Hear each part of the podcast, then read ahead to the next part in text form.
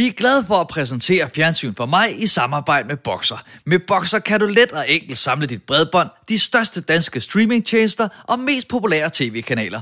Du kan se dine yndlingsprogrammer lige når det passer dig, både derhjemme og på farten. Læs meget mere på Boxer.dk. Tak for støtten, og lad os så komme i gang.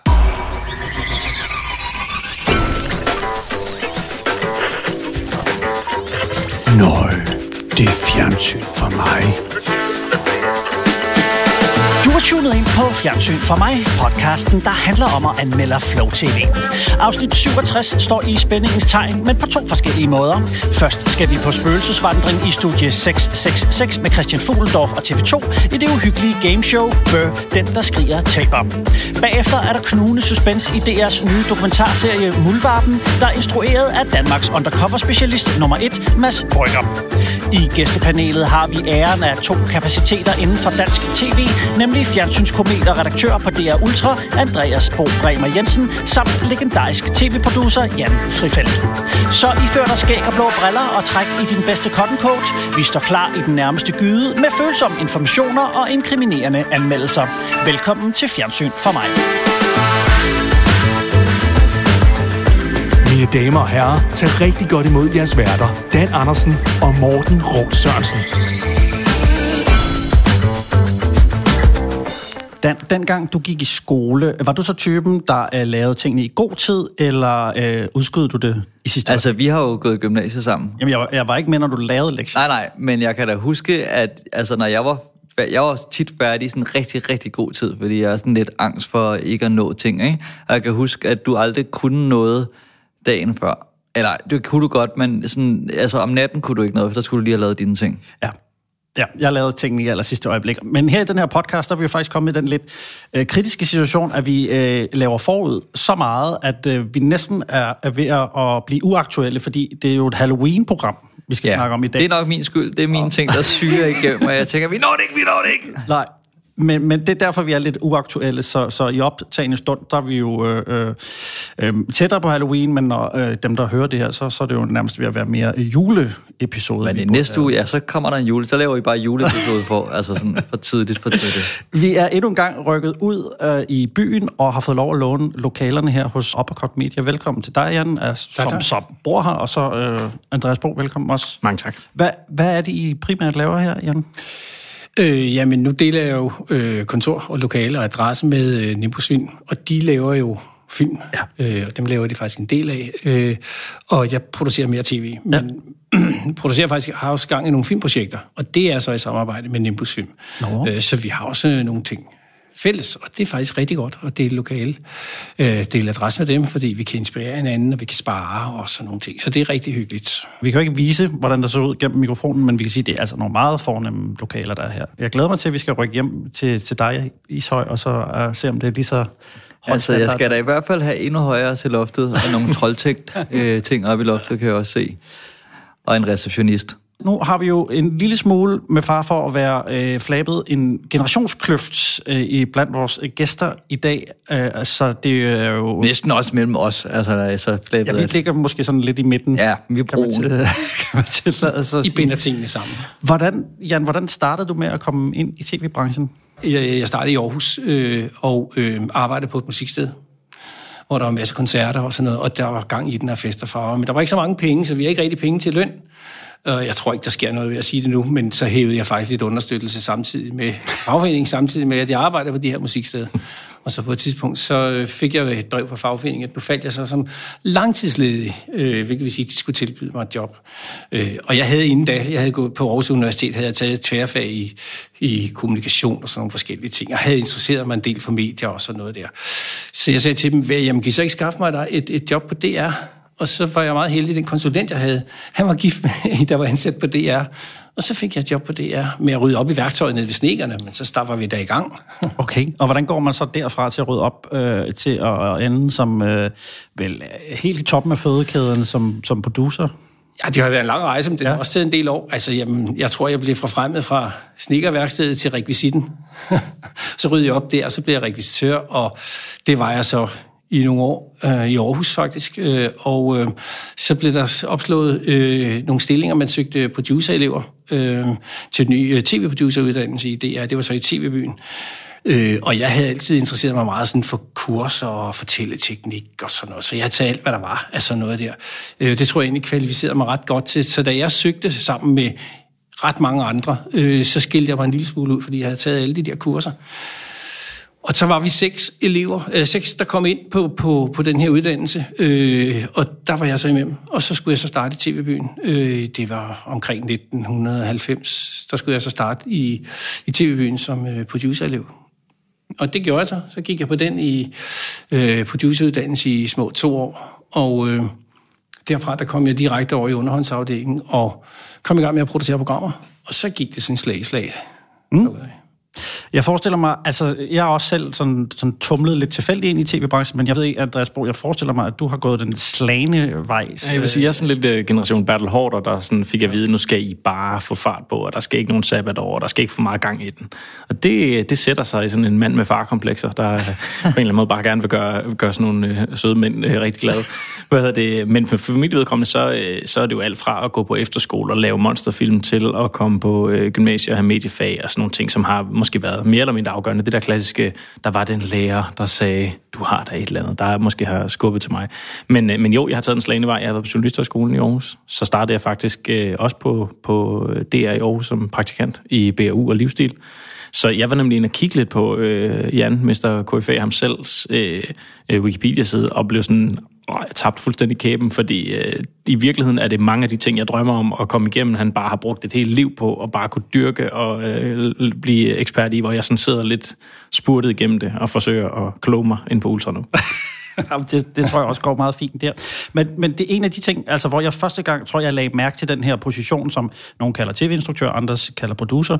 Øh, det var øh, ved, øh, husk lige tandbørsten, hvor at Kasper Christensen skulle øh, kigge ind i kameraet, og så til rytmen af, af ligesom nogle, nogle pauker, så vidt jeg husker, mm. så skulle han kigge ind i, og så sad der en og klippede, trykkede på nogle ja. knapper.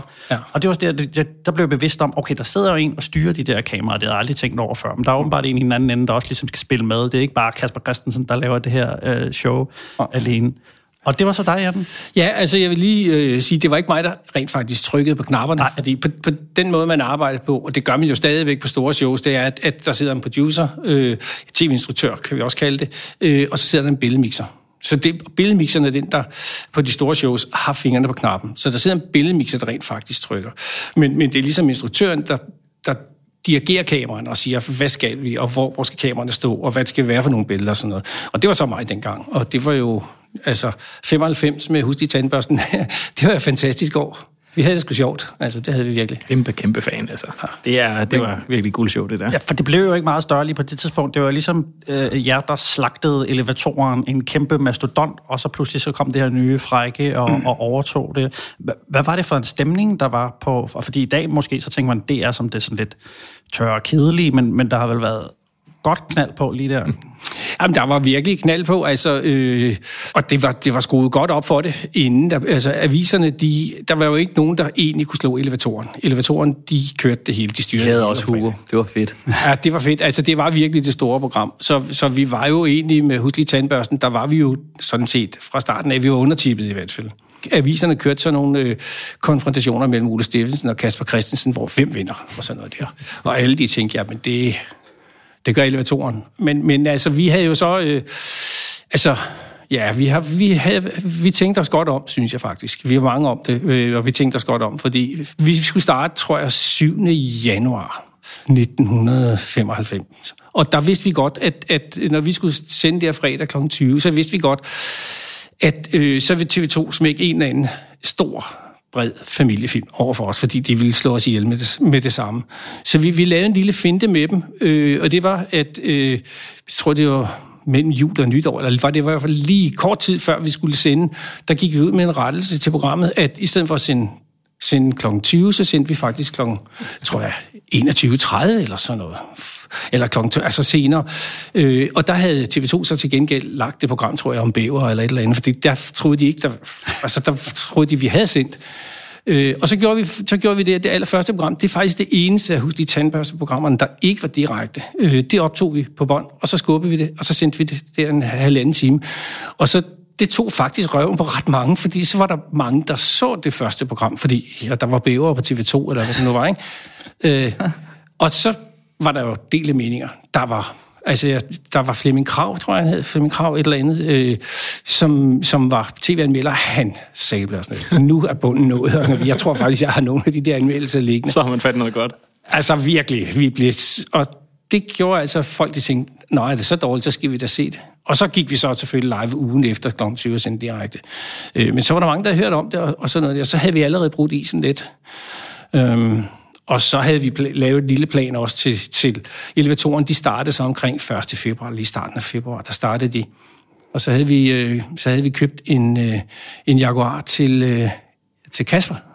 Og det var faktisk, det, det var, jeg vil ikke sige, det var sminket lige, men det var ikke på den måde, men den så ud af en hel masse. Og så sagde vi til Kasper, nu kører du simpelthen ud til alle receptioner. Du går alle og laver interviews og sådan noget, og så fortæller du, hvor glad du er for din Jaguar. Og så den fredag, hvor elevatoren skulle starte, så, ugen før, der gik han og sagde, på fredag, der får jeg min Jaguar væk. Og det gjorde han så som præmie. Og det skulle folk se. lige at, Jamen, det, og det skulle folk se. Så vi, vi, vi tænkte os lidt om. Vi lavede en strategi, og det virkede faktisk. Så vi slog dem efter ikke så lang tid. Jeg har i hvert fald stået som syvårig og klikket med lyset for at få penge ja. betalt ud af hele det system der mange gange i den tid. Men er det også, og nu tænker jeg, fordi normalt vil man måske udlicitere den del i dag til et øh, fancy PR-bureau, men var det jeg selv sådan, i produktionen, der tænkte de der planer på, hvordan får vi det her bobbet op over elevatoren? Øh, ja, altså vi, vi man havde jo, altså vi havde en PR-afdeling, som var ind over det, men, men, men vi, der var rigtig god kemi i den der redaktion, så, så idéerne kom, og, og de kom altså selv, vi fandt på det øh, sådan hen ad vejen, og jeg tror også, den første pressemøde, hvor Kasper var ude og fortælle om Huslig Tandbørsten, det, der, i stedet for at tage ind i stedet og invitere nogen ind, og så tog de ud og hentede journalisterne og kørte dem nogle steder hen og satte dem i gang med nogle konkurrencer og sådan noget. Så, så øh, det var tænkt lidt anderledes, og det sprudede med idéer og det virkede. Ja, og så resten blev i hvert fald historie øh, med det program der. Ja. Jeg kender jo dig, Andreas Bo, fra øh, noget fiktion, og det er så også der, du er endt nu, men du har jo lavet mange andre forskellige øh, programmer. Ja, det er farligt at sige mange her ved siden af jer, men jeg har været omkring mange ting. Jeg har både lavet børnetv og, og livsstil, og, øh, og så har jeg selvfølgelig også lavet lidt underholdning. Mm. Altså for, min, øh, for mit vedkommende var øh, ilddåben sådan klokken, klokken primetime var på noget Ultrafaktor, som var sådan et tillægsprogram til X-Factor med Joachim Ingebrigtsen, hvor vi egentlig bare fik et opdrag, der hed kør live, se hvad der sker, prøv at følge efter Blackman, og det blev ligesom devisen, og der sad jeg så og straffede øh, Joachim Ingersens øre øh, i øresneglen på ham for at prøve at få ham til at gøre ting, og det var en forfærdelig læring for ham. der sad i hvert fald lige pludselig en, øh, en træner ved siden af, og lige skulle hjælpe mig med at pege lidt fremad, i stedet for at være så meget i momentet. Men derefter øh, var jeg heldig at komme øh, ud til Metronom, hvor jeg fik lov at lave, øh, hvad kan man sige, relaunchen, apropos øh, relaunch og Fuglendorf senere og Tandbørsten, men relaunchen af Bingo Bango, som jeg jo også havde elsket rigtig meget at se som barn og som ung. Men, øh, men nu lavede vi fuld plade, og fuld plade var ligesom et forsøg på at kloge det lidt og lave det lidt mere... Øh, man kan man sige, videnskabeligt. Og det kom meget godt ind i, i, i mit øh, CV, så vi skulle prøve at lave nogle ting der. Og så var vi, gjorde vi alt, hvad vi kunne, synes jeg. Men vi havde også lige pludselig en almod en over på det som jeg synes virkelig også uh, tog det et niveau op uh, i forhold til mange af de samme sådan, emner og de samme games. Og, og der vil jeg sige, at vi tog to sæsoner, og det var virkelig fedt, men, øh, men det var fandme også hårde penge, det må man sige. Men, jeg mindes, vi anmeldte fuld plade. Jeg ja, kunne I var faktisk søde. Ja, jeg kunne også godt lide okay. det. Okay, jeg vil ikke sige det, for jeg kunne ikke helt huske, om vi også... Jeg plejer altid at sige Jeg kan huske, jeg var glad. Jeg, så jeg kunne godt lide glad. de der små forsøg, der hele tiden kom ind. Jeg husker det også, om I havde ret, øh, var ret gode til sådan at spå om, hvad der måtte var foregået bagved. det er altid meget dejligt, når man står på den anden side og føler sig hørt i det. Men, men det virker som om, at du mest har beskæftiget dig også med nogle programmer, hvor der har været sådan lidt øh, legesyghed eller noget. Altså, der skulle ske noget, i stedet for at man bare helt slavisk følger en eller anden opskrift, som man har købt et sted. Det er i hvert fald noget af det, der måske sådan, øh, er mit øh, Frankenstein-DNA. Det, det, det er måske, jeg prøvet både at have et ben, at det er meget sådan formateret, som øh, jeg synes er virkelig fedt, men også øh, at kunne slippe den og prøve at lave noget helt andet. Det, det driver mig rigtig meget. Øh, der kan man sige, der er den her fiktionsretning, jeg nu sådan ligesom er ind i, øh, eller snublet ind i, eller har haft talent til at, at hægte mig fast på. Det, øh, det, det giver også lidt af det samme spil, fordi man kan finde på alting, men så kommer så næste fase, hvor man bare låser og låser og låser og skriver manuskripter og sådan noget, som ligesom går lidt imod det. Men det, det er en virkelig, virkelig vild og fed hylde. Mm. Var, var det også noget af en legestue, da I så tog den skridtet videre, Jan, og, og så skulle lave Safari? Øh, ja, det var det da. Altså, og, og hvis ikke det var skævt, så blev det da i hvert fald, øh, da vi lavede Safari. Det var det jo. Altså, jeg vil sige, lejen var måske knap så sjov, fordi øh, vi fik ikke den helt samme opbakning med Safari, som vi gjorde med Husk i tandbørsten. Men, men vi, vi havde det sjovt, og, og, og Kasper og, og Lars der, øh, og, og Gintberg, jamen, de kørte bare derudad. Altså, de, der, og, altså en, på et tidspunkt, da vi havde sendt det første program, og, og så kom medieforskningen ned, og så, så øh, sagde de, de havde nogle rapporter, de havde været i Jylland, og fordi de kunne ikke forstå resultaterne på det der program var så dårlige. og, og, noget, og det første program, jamen der sker der noget med, at Kasper ude, en eller anden udråber Danmark som republik ved at slå på siden med en trillebør med en roe eller sådan noget. og det kunne de ikke helt forstå, hvad vi mente med i, i Jylland. Og det var nogle ellers, som elskede Kasper, og de ville så gerne være positive, men de kunne ikke forstå det. Og Kasper, han kæmpede, fordi han synes, det der klip, hvor de skal ligesom forholde sig til det, det ville han så gerne have at klippe ind i det næste program. og det måtte vi ikke. Og det siger lidt om, om den der fanden i voldskhed, og det der lejesyge og sådan noget der. Men de gik ikke så godt, de programmer. Det var Men var det på det tidspunkt, hvor du var chef derude også, eller var du bare producer på det her? På det her var jeg bare producer. Ja. Altså på Huslig Tandbørsten, der var jeg også redaktør. Ja. Øh, det var jeg faktisk også på Safari, der var jeg redaktør. Okay, så du har skulle stå til ansvar for nogen, ja. der begynder at sige, øh, hvad, hvad er det, I laver, Jan, her? Ja, det, det, ja, det, det var rigtig sjovt og rigtig nemt med Huslig Tandbørsten. Det var sådan lidt... Det var ikke helt så, så, så nemt med, med Safari. Der vil jeg godt sige på Unge Dans Vejen, tusind tak, fordi du tog kampen. Jeg tror, øh, det var det, der gjorde, at der lige pludselig kom noget fjernsyn for mig i virkeligheden, som Ja. ikke bare var til mine forældre, som jeg bare sad og kiggede med på. Ja. Jamen, jeg, jeg tror også måske, at, at vi, vi fik jo test dengang og blev flyttet fra, vi lå lørdag kl. 20, øh, og blev flyttet til torsdag kl. 22, eller sådan et eller andet, fordi det, det, folk kunne ikke forstå det. Øh, og øh, ja, det, det var selvfølgelig svært, men, men jeg, tror, jeg tror, at det måske et eller andet sted havde et lidt større liv, end vi umiddelbart kunne mærke dengang. Det er nok også fordi, at dem, der så det, ikke var dem, der bestemte over fjernsynet. Altså, det var kun, hvis man var så heldig, man havde fået fjernsyn på værelset eller et eller andet, eller man havde magt nok over sine forældre til ja. at sige, jeg skriger, hvis du ikke slår over. Men det er jo det, der nogle gange, som vi har taget fat i, er, at, at der mangler nogen, der tør tage nogle chancer. Altså, fordi det er nemt at købe øh, nogle programmer, som har fungeret andre steder, i stedet for at, at, at prøve noget selv. Og vi har så også været efter dem, hvor man har lavet et koncept, altså et, et format, som ikke helt har fungeret, fordi det er jo svært at lave et eller andet, så man kan blive ved med at trække noget, noget underholdning ud. Altså det er en svær balance, det her med, om skal man prøve det sikre, eller skal man prøve noget nyt, og så sker der jo en gang imellem, man rammer ved siden af i bedste øh, sendetid. Men kan I mærke, at, at fordi nu er der selvfølgelig kommet færre penge i CV-branchen, eller i hvert fald er det, som øh, rygtet lyder på, at det også er blevet mere bange for at tage chancer, eller er det bare en skrøne? Det synes jeg klart, man kan mærke, men, men jeg synes ikke, det er noget, der er startet nu. Jeg synes, det er startet for en del år siden. Altså, øh, og nu har DR's rolle jo været meget til debat. På et eller andet tidspunkt, der, så valgte man jo også ligesom, øh, at, at øh, en, en række produktioner, og ikke mindst underholdningsområdet, skulle lægges ud i byen. Øh, og det er der selvfølgelig nogle styrker ved, men, men der er også, der er også øh, nogle svagheder ved det. Fordi man kan sige, at en, en broadcaster som DR skal måske netop være dem, der kan tillade sig at tage nogle chancer og lave noget, der er skævt for at flytte nogle ting. Øh, og det gør de ikke så meget mere, som de har gjort tidligere. Det, altså, at vi kunne få lov til at lave noget, der var så tosset som Safari. Altså, det taler jo sit tydelige sprog. Øh, og det BAU, øh, Mogens Vimmer i gamle dage og sådan noget der, øh, det, de, de tog nogle chancer, og de flyttede nogle ting. Altså, det sker ikke så meget mere. Det sker mere ude i formatfirmaerne. Og jeg, vi har set nogle eksempler på, at der så er nogen, der har taget en chance og har lavet et format, hvor det ikke er gået, og så bliver der sgu ro et stykke tid, så er vi tilbage til, til de købte formater igen. Ikke? Så, så risikovilligheden, den er, den er lidt på tilbage, så synes jeg, men det gennem nogle år. Ikke? Ja, jeg, for et par afsnit siden, der havde vi besøg af Rasmus Broen, som fortalte om et, et, et format, øh, hvor de skulle ligesom kigge på sådan noget øh, krænkelser. Og. Broens stue. Ja, og, og det er simpelthen endt på, på en hylde, så vidt jeg kunne forstå, at der er ikke rigtig nogen, der så alligevel helt tør sende det på, program, som de har købt ude på DR. Og det har jeg jo også hørt fra mange andre, at man støder mod sådan en, en, øh, en væg nogle gange, hvor at man ikke rigtig kan komme videre. Synes du, I stadig har noget af det der legesøge, altså kan få lov til at, at lave nogle lidt skøre ting? Fordi det har jo tit været ungdomsafdelingerne, Andreas Bo, der, der ligesom har været frontløber på at lave noget nyt. Jamen, altså, jeg er jo lidt biased nu, for nu er jeg hoppet lidt over på den anden side af bordet og sidder på nogen af vores allesammens licenspenge og skal prøve at, at netop være med til at tage chancerne.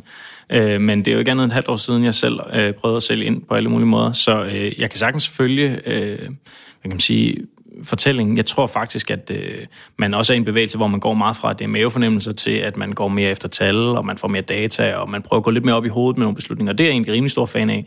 Men, øh, men der er ikke nogen tvivl om, at øh, der er en større risiko forbundet ved at bestille programmer. Der er meget højere øh, hvad kan man sige, konkurrence, den er øget af helvede til de sidste mange år, og, øh, og det bliver kun værre og værre. Så øh, jeg tror, man ser færre bud, men øh, men nok lidt flere gange, hvor man rammer noget i hvert fald.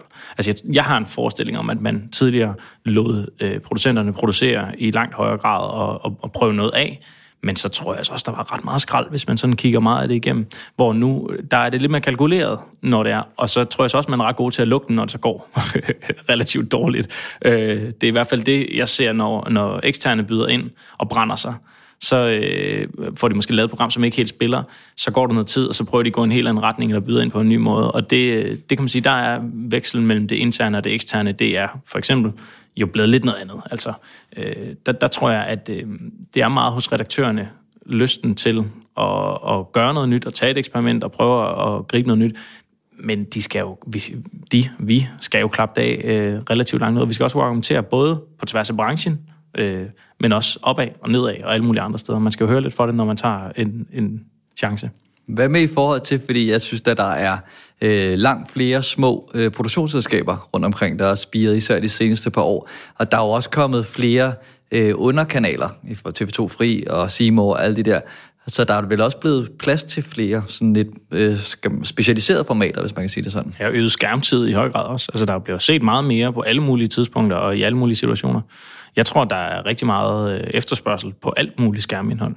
Men, øh, men det der med at ramme det rigtige, og det rigtige platform med de rigtige ting, det, det kan man være tvivl om. Men altså på mit område med, med fiktion, og jeg arbejder meget med sådan, øh, nogen kalder det billig fiktion, nogen kalder det affordable fiction, øh, sådan i den lidt billigere ende end det, man typisk vil lave her hos Nimbus Film for eksempel.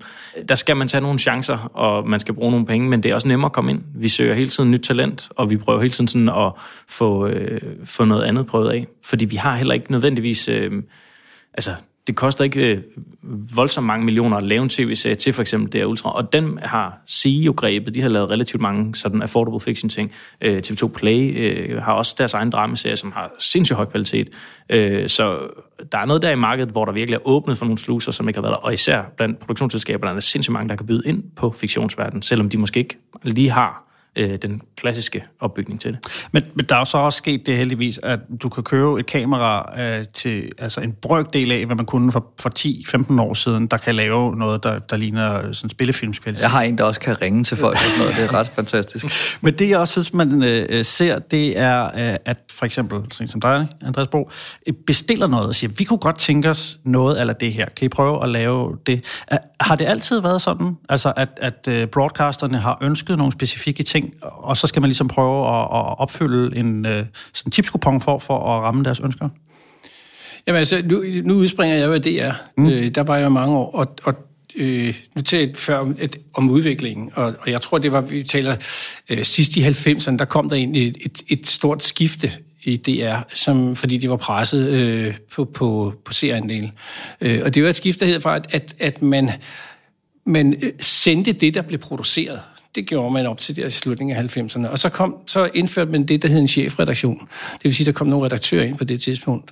Øh, og der ændrede man det til, at nu skulle der produceres det, der skulle sendes og dermed, så, dermed så bliver man sådan mere øh, målrettet. Øh, man har større kundefokus. Siger, hvad er det, kunderne efterspørger? Jamen, så er det det, vi producerer. Og så gik man ned i de interne afdelinger i DR, øh, og så kunne man godt finde på at bestille nogle ting. Og det var internt i DR, var det jo en stor udfordring, fordi der sad nogle, nogle afdelingschefer, som havde været vant til at bare producere, hvad de nu synes, der var sjovt. altså, øh, og så blev det sendt. Så så flyttede man samtidig programpengene fra fra programcheferne, som ellers havde haft mig at kunne producere for, og så flyttede man op i chefredaktionen, så de købte programmerne nede i programafdelingerne. Og det var en hård, langvarig kamp. Altså det, den tror jeg ikke er slut endnu. nej, det er den sikkert ikke. Det er den sikkert ikke. Øh, øh, og, og det har selvfølgelig... Så når du spørger om, om det der system nu, hvor at tv-stationerne, broadcasterne efterspørger nogle bestemte ting hos de eksterne og måske også internt i DR, jamen så har det sådan set været sådan et stykke tid. Vi, I hvert fald vi går tilbage til slutningen af 90'erne, fordi der var det i hvert fald på DR anderledes, at der lå pengene hos programcheferne, og de ja, de synes, så skulle der lige sendes lidt af det, og lidt af det, og vi skal også have lidt af det, og sådan ting. Og så sendte man det. Så kundefokus har, har taget meget over siden. Hvad, hvad synes du, Andreas Borg? Er det, er det en blanding af at, at ønske sig noget, og er der nogen, der kommer med noget nyt, som man ikke vidste, man ønskede sig, eller hvordan ser du det? Jeg tror, den store forskel for mig i det, der har været, at man, øh, man kan i virkeligheden vinde meget ved at have den helt rigtige indsigt i, om det er en målgruppe, eller en tendens, eller et eller andet. Altså, vi, vi, øh, for mit vedkommende for eksempel sidder vi lige nu og arbejder på, hvad er strategien for det her ultra i 22. Så siger man, jamen, hvad er der her af, udfordringer for vores målgruppe? Jamen, de, der er rigtig mange problemer med, at der er børn, der er udsat for vold i hjemmet, særligt her med corona. Det kunne vi godt tænke os at gøre en indsats for.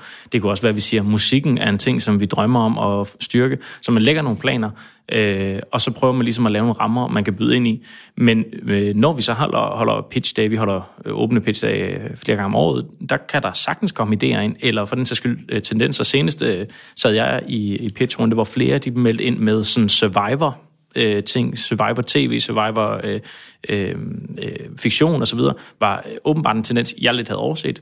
Og der tænker jeg da sådan, det skal jeg da prøve af. Jeg må lige se, øh, om der er et eller andet selskab, der her, der skal have en chance at prøve at byde ind med måske en dummy eller nogle, nogle testscener. Vi gør meget af det, vi giver udviklingspenge til at prøve at lave en lille testscene, eller øh, sætte et forløb i gang, sådan, så man kan se det inden, fordi let's face it, der er så meget mavefornemmelse i alt det her, og, og når jeg sidder og skal forvalte en masse menneskers licenspenge, så synes jeg også, det er lidt frægt at ikke tænke på kunden i første runde. Du siger, det er meget mavefornemmelsen, og så lige for at runde af, så har jeg hørt, Jan, var det i sin tid dig, der købte X-Factor-formatet til DR? Det synes jeg, jeg har hørt. Øh, nej, øh, nej. Nej, det, nej men, men jeg købte Stjerne for en aften. Stjern for en aften, det var Det er du rigtigt, købte. det købte jeg. Og, og det var faktisk, ja, Ja, men altså.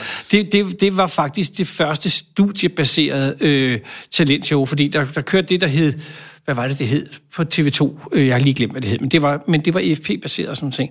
Og så havde jeg hørt, og det var et kanadisk firma, der hed Dis- Distraction, som havde formatet.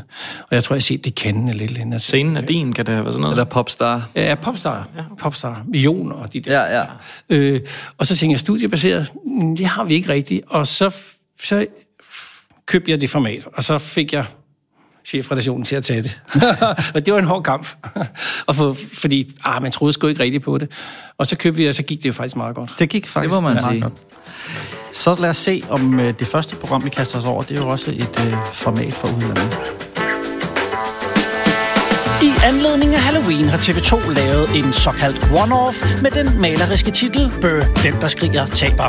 Seks kendte danskere fordelt på to hold kastes ind i en labyrint af zombier, monstre og gåder, og det hold, der skriger mest, har tabt. Men måske er det verden Christian Fuglendorf, der ender med at skrige, når han ser seertallene. Don't Scream er originalt et britisk format fra i år, og i det originale koncept, så er det tre vinder, der får 5.000 pund, og hver gang de skriger, mister de så 100 pund. Øh, det danske er noget anderledes, da det to hold er kendte, der dyster om at være dem, der skriger mindst, så her er der faktisk ikke nogen pengepræmie på spil, men om den udskiftede motor gør noget godt for programmet, det skal vi se på nu. Jeg vil gerne lege en leg, hvor det røde hold skal ud på deres livs mest uhyggelige mission. Og hver gang de skriger, så koster det. Men de bliver ikke de eneste.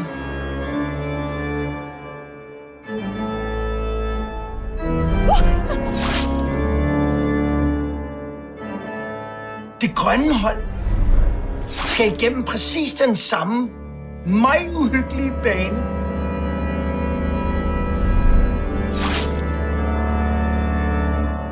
Jeg tror, vi skal den vej. Yes. Det her, det er mit værk, og det er mine regler. Jeg gør skrigene op, og selv den mindste lyd fremprovokeret af frygt tæller og kan koste holdet sejren. Ja, vi er langt ude på landet, hva'?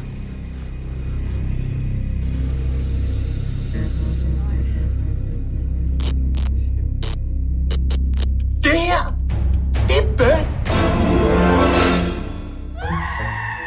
Altså, ud over titlen, som jeg synes er rigtig fjollet, i forhold til Don't Scream, der har man sådan et, okay, bøh, lidt, men så øh, synes jeg virkelig, at programmet oser af stemning, og det bliver sat øh, lige fra starten. Altså det der med, at deltagerne ankommer, de ved ikke rigtig, hvad der skal ske. Vi ved ikke rigtig, hvad der skal ske, så vi er lidt alle sammen i samme bås, og Fuglendorf, han sidder sådan og, og godter sig som sådan en evil mastermind, og det, det synes jeg er et ret spændende valg, fordi man kunne også have lavet, apropos sådan, hvis der er en redaktør og en chef og en chef, der måske havde sagt, måske er det bedre, at han bare lige laver en walk and talk, hvor han forklarer præcis, hvad der skal ske, sådan en helt klassisk oplæg. Der synes jeg, de har taget en chance, og jeg synes, det fungerer. Hvad synes I?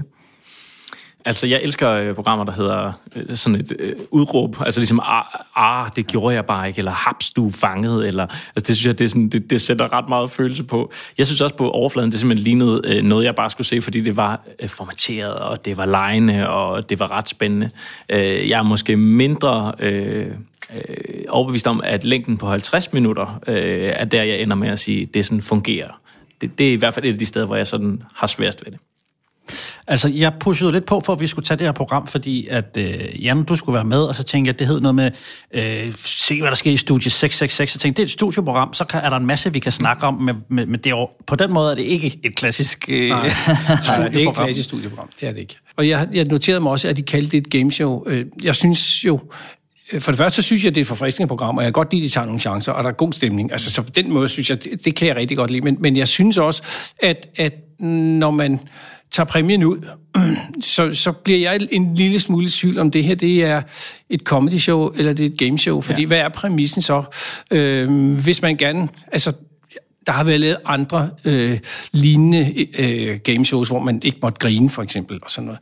Altså, og og de er, det er en svær genre, fordi hvis ikke du vil grine, eller hvis ikke du vil skrige, så kan du for det meste, så kan du holde et skrig eller et grin tilbage. Og dermed bliver præmissen for et gameshow, den bliver en lille smule flydende. Det bliver anti-tv på en eller anden måde. Ja, det bliver en lille smule flydende. Øhm, og det er derfor, jeg, altså, hvis man kan, jeg tror, hvis der er rigtig mange penge på spil, øh, så bliver det, kan man sige, sværere. Øh, og kommer der skrig, så kommer effekten der også, og så vil man kæmpe for at holde det tilbage. Her, hvor det er lidt gratis, så, jamen, så skriger man lidt, altså, og der, så, så er der ikke så meget på spil, faktisk. Det er det, det handler om, der er ikke så meget på spil. Men det det, vi tit ser, når man tager de her forskellige formater, øh, og så når du kommer nogle kendte ind i, så har de hvem være millionær, så er de typisk ikke så meget på spil, fordi de der penge skal gives til nogen, og så er, der mere, øh, så er det mere lovligt at, at fjolle den hjem. Og det her, det læner sig jo næsten op af fiktion. Altså, der er en masse statister, og de er klædt ud og sådan noget, og de her spiller jo mere en rolle, end de egentlig prøver at vinde. Ja, de møder nogle skuespillere undervejs. God aften! Og rigtigt vemmelig velkommen til mit studie! jeg er tv-lægen Dr. Shine, og jeg er så glad for, at I vil hjælpe mig. Det bliver en fatal og fænomenal aften. Vi skal nemlig vække denne person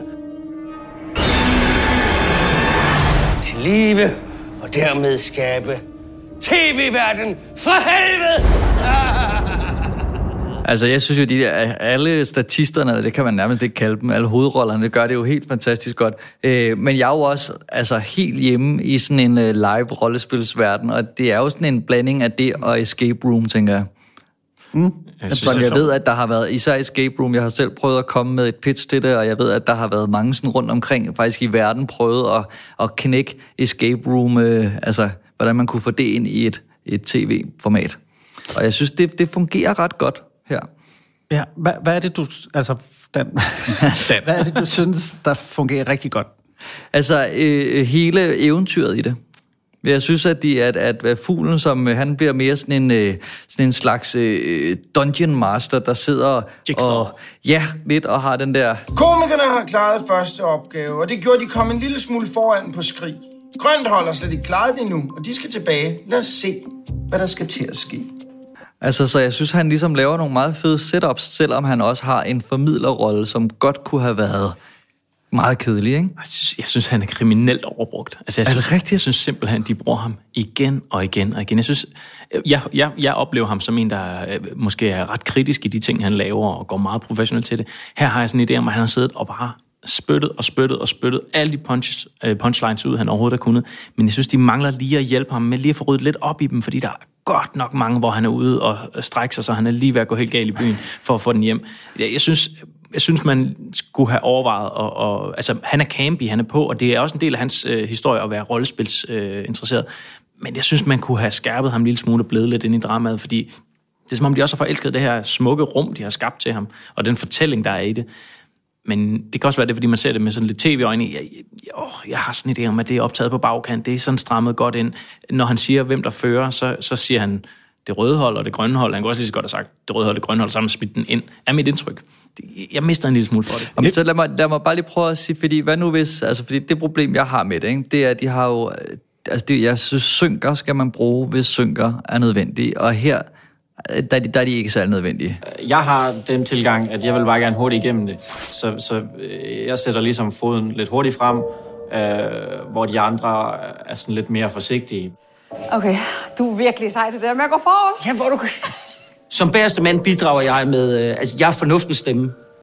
Det trækker for mig, altså det ødelægger alt tempo for mig, ikke? Også fordi, at nu siger du, at fuglen er lidt, øh, lidt overbrugt, men han laver også nogle gange synkerne, så jeg tænker, hvis, altså, så bliver det lidt dobbeltkonfekt, det synes jeg til, men hvis man, der ikke var synker, han bare lavede de her. Jeg føler, jeg bliver nødt til at gå forrest. Altså, de andre tør jo ikke, jo. Åh, hvor er du god, Victor. Jamen, gå foran. Sådan en sikker dreng. Altså, der er jeg helt enig med dig. Der, er sådan et, der, der skal man vælge. Altså, hvem, hvem siger det? Fordi nu lige siger det begge to, og vi ser det også. Så bliver det, Det er sådan sjovt, en... fordi han på mange områder, så bliver han jo sådan lidt uh, Love Island-speakeren. Ja, han var på den fantastisk, hvem var det, lavede på den måde, han uh, kommenterede det. Og nogle gange kan det være meget sjovt, men det er ligesom det samme element, de bruger, altså som ja. synkerne, noget man kan klippe væk til, når det bliver lidt for meget skrig og, og, og kaos. Og de her synker, jeg vil næsten ikke kalde dem synker, fordi de er så... Altså, jeg forestiller mig, at de, de måske har sagt noget og siger, kan du prøve at sige det her? Det skal være meget kort. Der er for eksempel en, jeg lige har skrevet ned, hvor at øh, Varberg, han ser nogle billetter, som er hans. Og så, ja. Der, har du den simpelthen med, Dan? I skal have en ting herindefra. Ja, ting. Okay. Det starter med B. Åh, oh, der, der skulle du bedre til Varbergs show. Det er det mest uhyggelige, jeg har set på den her tur endnu. Billetsalget er i hvert fald ret skræmmende.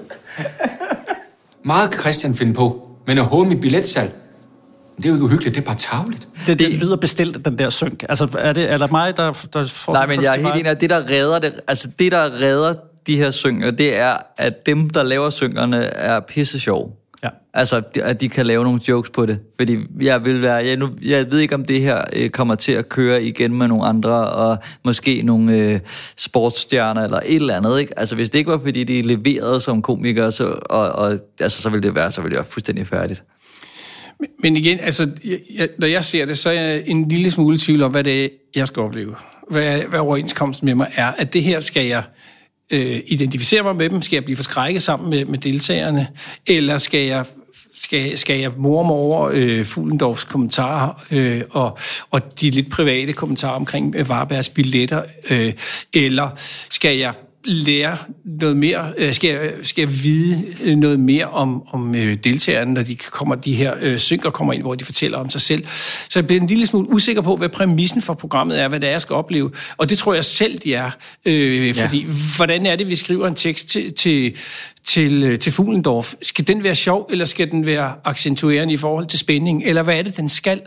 Øh, og jeg altså, nu har jeg ikke set originalversionen af det, men, men jeg kan forestille mig, at hvis den er lavet som gameshow, og det handler om, at den ikke må skrige, øh, og det koster penge at skrige, jamen så tror jeg, at den er meget mere klar i sit afsæt øh, og, og sin udførelse af det, fordi så er det det, det handler om. Og der er en pointe i, for jeg har nemlig set øh, et klip fra, fra det original fra BBC, og der har de en maskine, der afgør, øh, hvor meget øh, de skriger, og om, at det er godkendt som skrig. Og det har øh, Fuglendorf åbenbart også, men han har præsenteret det 34 minutter inde i et 50-minutters program, er sådan, og indtil da, der har han sagt, det der, da du gik, så talte det også som et skrig.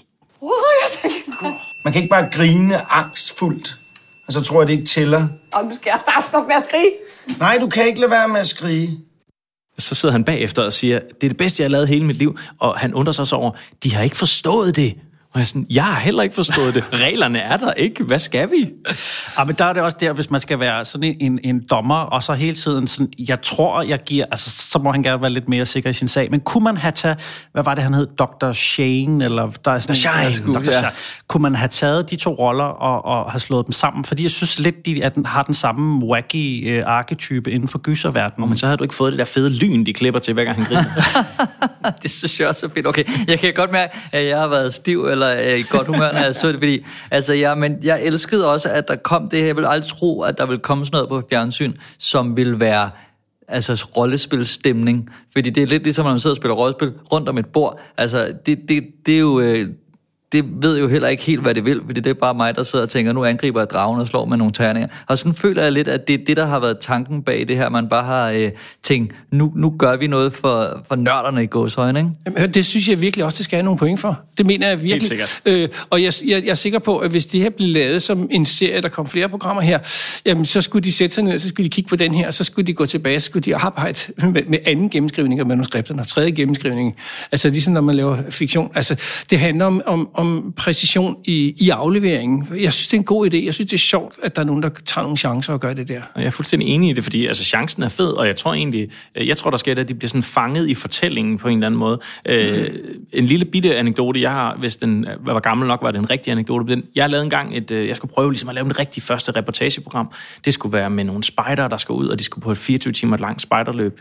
Problemet var bare, at da jeg ligesom havde startet det her, så tænkte jeg, hold kæft, hvor er der lang tid til, vi slutter. Men jeg blev nødt til at køre hele storylinen igennem på 24 timer, og så bagefter begynde at klippe det ned, og så var det jo nærmest fuldstændig umuligt. Du kan simpelthen blive slave af, at du skal igennem det her forløb, og jeg tror, de har samme setup her. Vi skal finde en arm og et hoved og noget blod og blive bla bla, og pludselig så kan de ikke rigtig skære slice ud af det her. Pludselig så har de bare en for lang fortælling, for at vi når hen imod målet.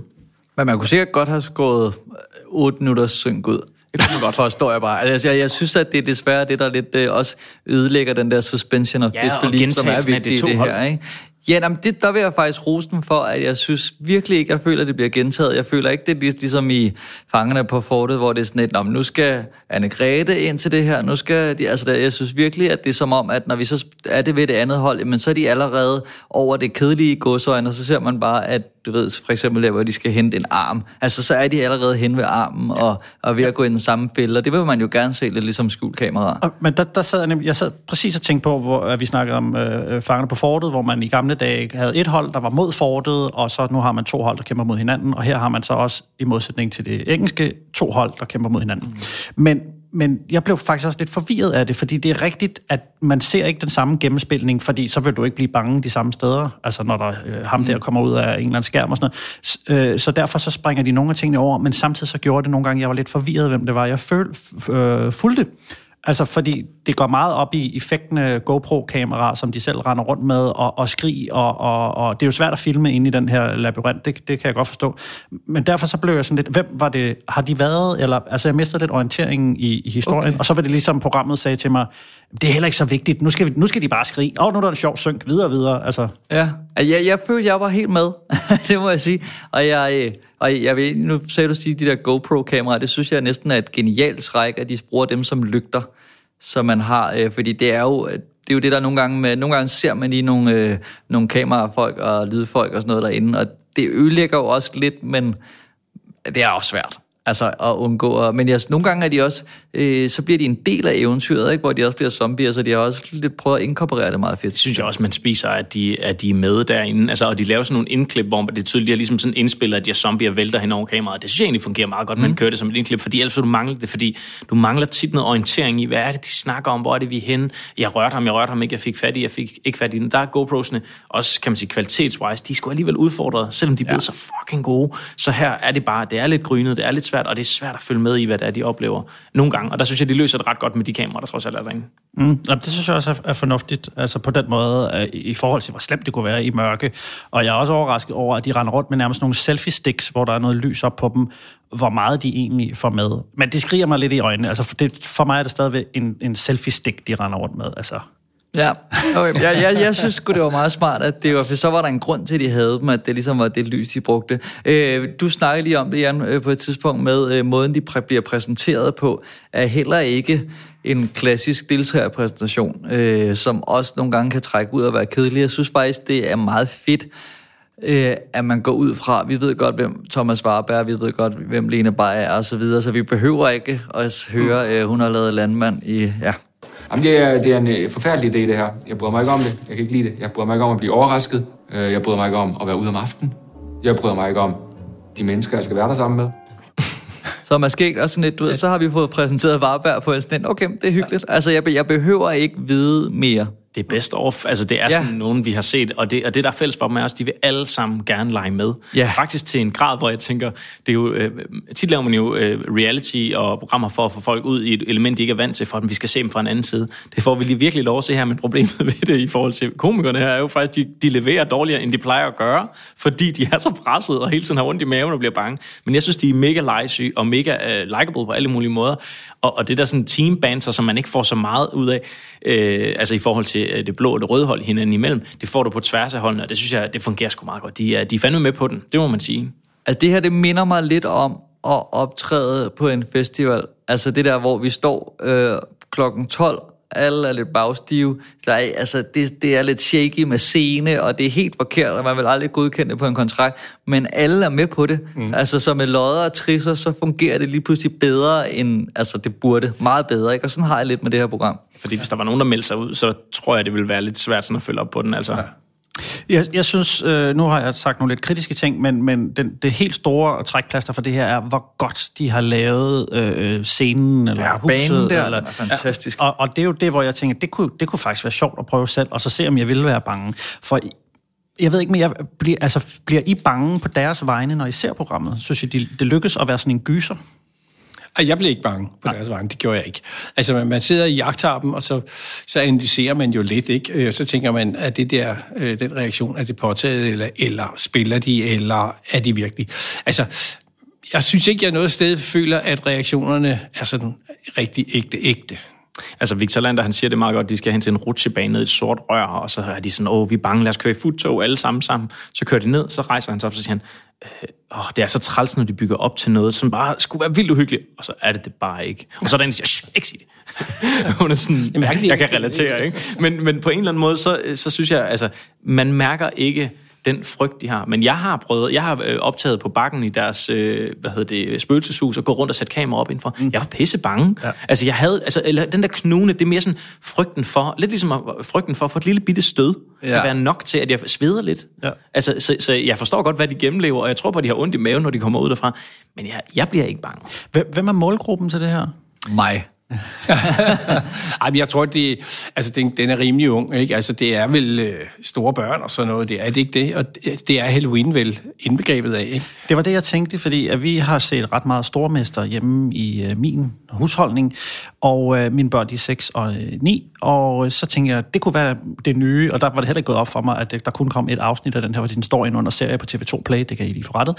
Øh, så vi satte os ned fredag aften for, for at se det her, og vi nåede 24 minutter ind i det, så kunne jeg godt fornemme, okay, det var, øh, der var nogen, der synes det var lidt uhyggeligt, og nogen var lidt forvirret over det. Mm. Så Altså, jeg synes, den er sådan relativt faktisk ultra, som er 9-14 ja. år, ikke? Altså, øh, det er sådan teenagers, men uden at de skal synes, at det er lame. Det er masser af gode griner og, og, og sådan slapstick og sådan noget. Jeg synes, det, men det er også en smal målgruppe på den måde, så, så altså, øh, alt efter seertal, synes jeg, at de har sat sig smalt her, og virkelig, jeg synes virkelig også, igen, de tager fandme en chance, ja. men, men, men den er ikke hverken til de små, eller til hele familien, eller til de ældre. Men det er ikke børn og barnlige sjæle, er det ikke det, man Jo, kalder det den der? Altså, fordi jeg, jeg synes, altså, nu har jeg også prøvet selv at være i et escape room. Jeg har også prøvet at lege legeprøvet spil uden skov, øh, hvor jeg var pisse bange, selvom jeg godt vidste, at det var folk, der var klædt ud. Altså, så jeg kan godt genkende øh, øh, altså det, de går igennem, og jeg synes bare, at det bare er så fantastisk, at de har givet den så meget gas, at de har fået lov til at bygge den der bane, at de har fået lov at lege så meget. Men ved vi, at det ikke er noget, der ligesom er... Altså ligesom de der øh, telte, og der, der bliver lavet sådan noget op til Halloween, som nogle steder, man kan opleve. Jeg, jeg var bare i tvivl om, det reelt set er bygget alt sammen til det her. Jeg tror, at dem, som er øh, lidt ligesom, at man kan besøge et escape room, så tror jeg, at man kan altså, besøge det der hus med skuespillerne, øh, og så har de nok lige tweaked lidt. Altså Nå, okay. selvfølgelig med Heino Hansen. Altså, men jeg kunne godt forestille mig, at det er, at det er et... Øh, du, ligesom du kan gå ind på, hvad det, det hedder, Midgård Event, og, og købe et eventyr til dit polterappen og så kommer du ud i en skov, eller ind i et hus, eller whatever, og så er der nogle statister og skuespillere, og så er du selv helten. Jeg tror, det er der, okay. vi er. Så, så det der hus findes, er din formodning, eller gætter du? Ja, nej, jeg, jeg, jeg, det det, jeg gætter, men jeg tror, eller noget, der er meget tæt på i hvert fald. Okay, fordi det vil faktisk tage lidt meget af, af min imponering over det her, hvis de ligesom bare har, der er et fedt hus, lad os sætte nogle kameraer op, og så, ja. altså, hvis, hvis det ikke er noget, de selv har bygget op for bunden, det her. Nej, men altså, jeg tror, at hele historien har de bygget op specielt, fordi det ligesom er tv-verden for helvede, men jeg kunne godt forestille mig, at der findes noget, der er tæt på. Ja. Men må jeg så spørge jer, altså fordi jeg kom til at se øh, noget af slutningen, inden jeg startede forfra, og klassisk spoiler, og nu spoiler vi også for dem, der lytter det, men hvordan har I det, da de afslører, hvem den her værste tv-vært er? Jeg gættede det med øjet. Men jeg tænkte bare sådan, så står Heino Hansen der, og det er som om alle kigger på hinanden og siger, Nå, hej Heino, Heino han sidder der også, og så, så råber han, Rør, og så, Men det er jo, det, jeg havde, altså, det var sådan en, en sleeping, hvad hedder sådan twist, fordi jeg havde ikke forstået, at der skulle ligesom, altså nåede slet ikke at, at, at opdage, at jeg skulle være overrasket der. Nej. Jeg tænkte, nå, det var da mærkeligt, det var ham. men det altså, synes jeg heller ikke rigtig deltagerne sådan rigtig reagerede på. Nej, det, det, Det er jo en af vennerne, jo. rigtigt. Ja. Altså, Og jeg synes, hele slutningen derfra øh, bliver sådan mærkelig fesen, ja. som om de ikke rigtig ved, hvad der skal ske. Jeg tror, Habane han siger, øh, har, har vi vundet? Har vi? altså, Ja. de er simpelthen i tvivl om, hvor de endte hen. Men heldigvis var skrigene jo lige sådan noget 64 mod 64. De var lige øh, lavet til. Det er jo rigtig spændende. Og der minder det faktisk om et klassisk studieprogram, hvor de lige sidder og padler lidt, indtil de kan køre credit. Og vi skal lige vente til, der kommer nyheder og sådan noget. Fuglendorf siger lige noget. Og kør credit. altså, det, det bliver sådan underligt øh, langt, der hvor de sidder til sidst og skal drikke noget champagne, i forhold til, hvor meget tempo der har været på ellers. er nu der ved, hvordan det blev taget imod? Hvad, hvad bliver der af tal på den? Øh, Jeg så noget, øh, som øh, var offentligt tilgængeligt, som hed sådan noget 395.000, men jeg ved ikke, om det så har været med det ene og med det andet. Nej, nej, nej. Jeg lå bare mærke til, at den ikke var i top 20 i den uge. Nå. Jeg hørte fra mine indre linjer øh, ja. på, på den anden side af, af hvad kan man sige, tv-båndet på TV2, at de var relativt glade for det. Jeg tror, der har været en, en, en rimelig sådan, glæde over modtagelsen, egentlig. Det, ja, det, det er jo altid svært med de der. Vi, vi er relativt glade. Ja, det er sådan noget, vi redaktører også siger til hinanden, fordi man gerne vil have, at man skal... Man skal det var bare en god sætte- chance, vi tog. Man skal bare sætte forventninger tilpas lavt. Eller også, så- hvor, hvad var tallene? Vi havde god rating. Ja, find, man noget, også finde et tal. Det kan vi altid jonglere lidt med.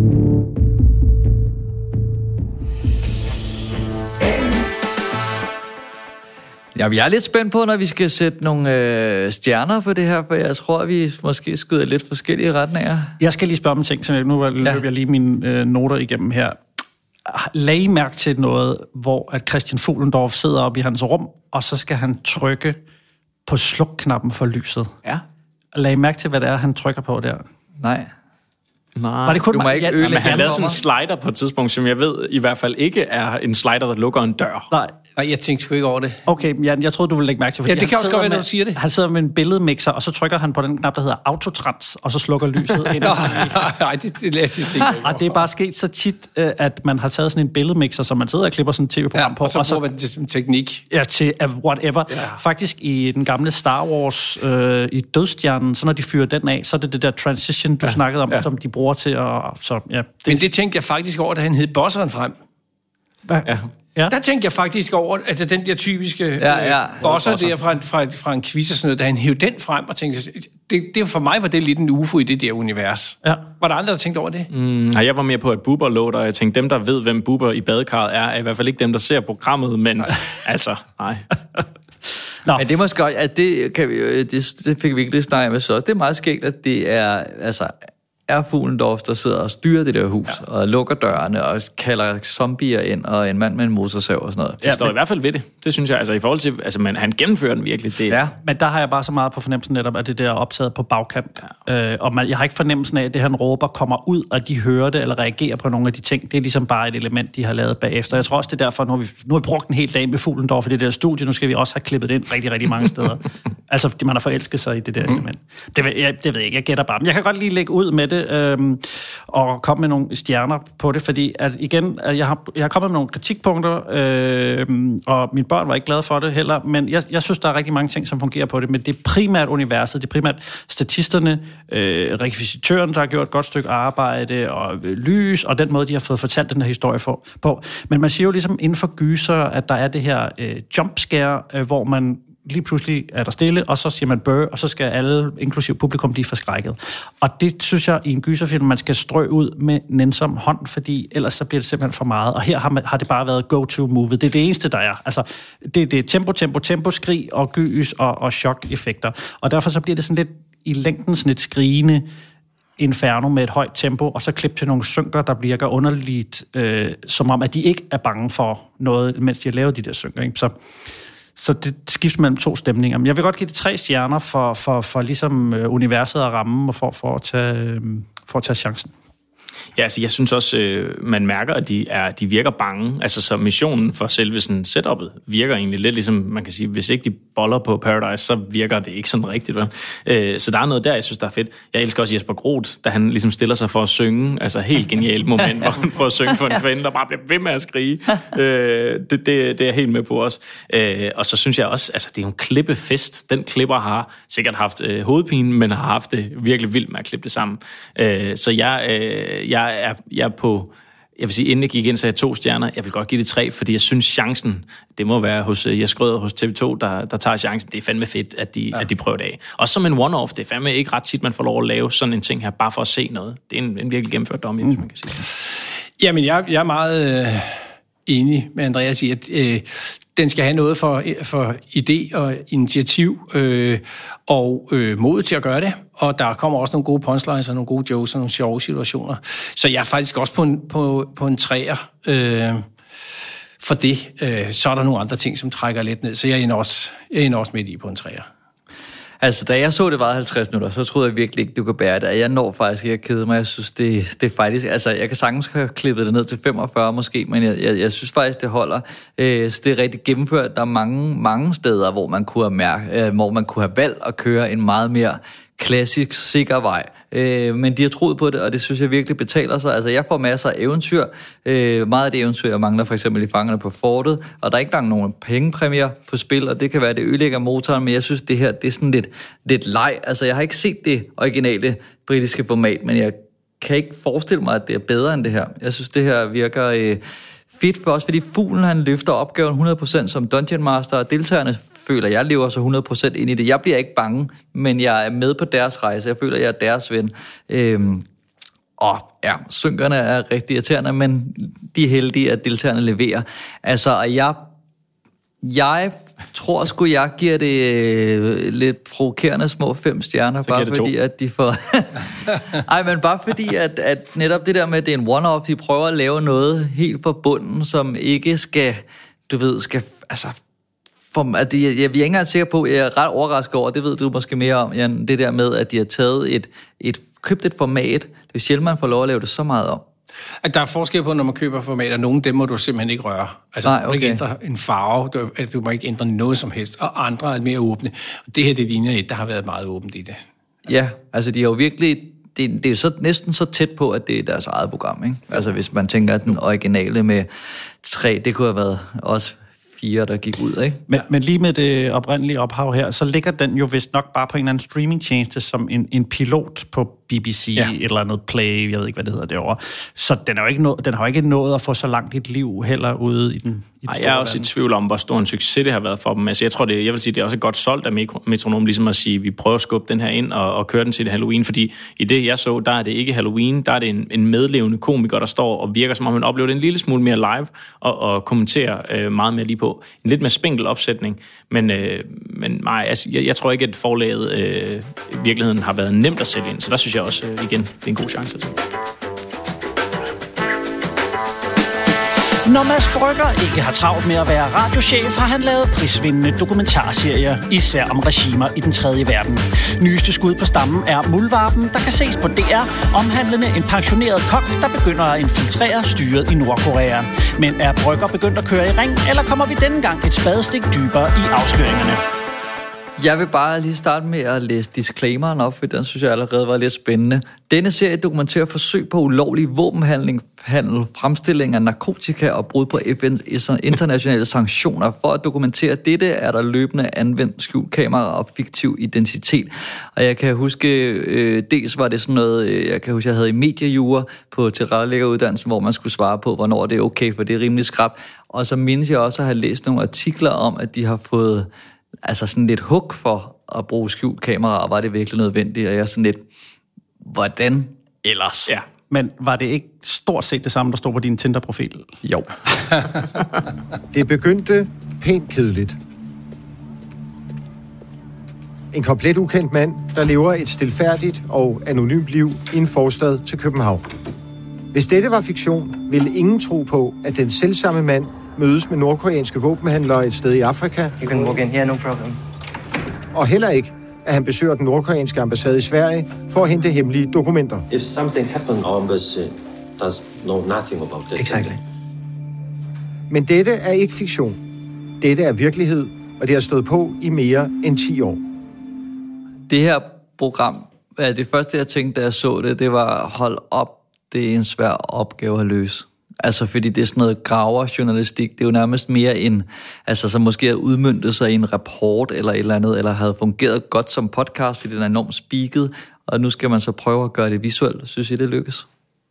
Altså, jeg skulle... Øh, jeg synes, det er sjovt, at han vælger at sige, at det begynder lidt kedeligt, og, øh, og ligesom sådan punktere øh, tingene. Og han siger, at det er jo ikke fiktion, selvom det lyder som det, hvor jeg sådan, det her, det, det er beyond øh, virkelighed, og det er, jeg synes, det er sådan, han, han underdriver det hele så meget. Det er som om, han bare lige ryster på skulderen og siger, jeg laver lige den her lille ting, og det har taget 10 år, og det er fint nok. Og det synes jeg gennemsyrer det hele vejen igennem, fordi fortællingen er så vild. Men jeg er meget enig i, at der er noget i at, at få det forløst sådan... Øh, måske dramaturgisk eller visuelt, der er noget, der sådan får mig til at føle her sådan, hallo, det her det er gigantisk, men vi, jeg, jeg får ikke helt vingesuset. Nej. Nej, det er faktisk der, hvor jeg havde planlagt at ende. Men hvis... Ah. okay. Hurtigt færdig. Tusind tak for det. Nej, hvis vi hopper tilbage til starten, for lige at svare på, på hvad jeg tror var det spørgsmål også. Altså, den, den starter jo med øh, visuelt, at der er en, fordi det er en serie i tre afsnit, så har vi en, en, en intro, som går igen i alle tre afsnit, hvor vi har vores hovedperson, der står på en, måske et hotelværelse i noget meget dunkel belysning. Der kommer den her skjulte mikrofon på og tager noget, hans dragt på, er det jo nærmest, og gør sig klar i sådan meget langsomme, stemningsfulde billeder. Og, og der, der, der var jeg på, ikke? fordi det var helt klart sådan et fiktionsunivers, jeg var inde i, så det var meget, meget lækkert lavet. Ikke fordi det så ja. ud, som om de havde brugt en million på at lave det, men det var sgu bare fedt. Det var ligesom, jeg følte mig i sikre øh, øh, hænder. Altså, ja, sådan koldt asiatisk øh, fedt øh, jerngreb, der nogen, er lige som, der. nogen, som havde styr på sin greb, ja. vil jeg sige. Men, men jeg synes også, altså, øh, lige afsættet her, at man bliver en lille smule forvirret også. Øh, øh, er det, er det hovedmulvarpen, historien handler om, eller er det om om våbenhandel og narkotikahandel, det, det handler det om. Altså, de sætter sig, han, han sætter sig en lille smule mellem, mm. mellem nogle forskellige stole, og så på et tidspunkt kommer den også ind, at øh, efter han lavede det, det røde kapel der, øh, så har han ikke selv kunne komme ind, øh, og der er han blevet, blevet, kan man sige, bandlyst over. Og så tænker man, om det handler måske også lidt om ham selv, øh, så nu har han sendt nogle andre ud for at gøre det. Så, så, så jeg synes, altså, ligesom jeg sagde med, med, med, med øh, gameshow før, altså, så den her også en lille smule usikker i sin, sin præmis for mig at se. Jeg synes, det er imponerende, en fantastisk historie, øh, og Muldvarpens øh, arbejde og rolle, og det, de chancer, han tager, det er fantastisk. Øh, men, men, men hvor godt historien bliver forløst, og der er ikke, i det jeg har set, er der ikke nogen perspektivering. Altså, hvad betyder det? Øh, og hvilken, hvilken konsekvens har det for, ja, for nordkoreanerne no, nogle steder, at, at det er en stat, der arbejder på den måde. Så på den måde bliver den sådan, altså, en, en lille smule lidt usikker igen på, hvad er det egentlig, jeg ser.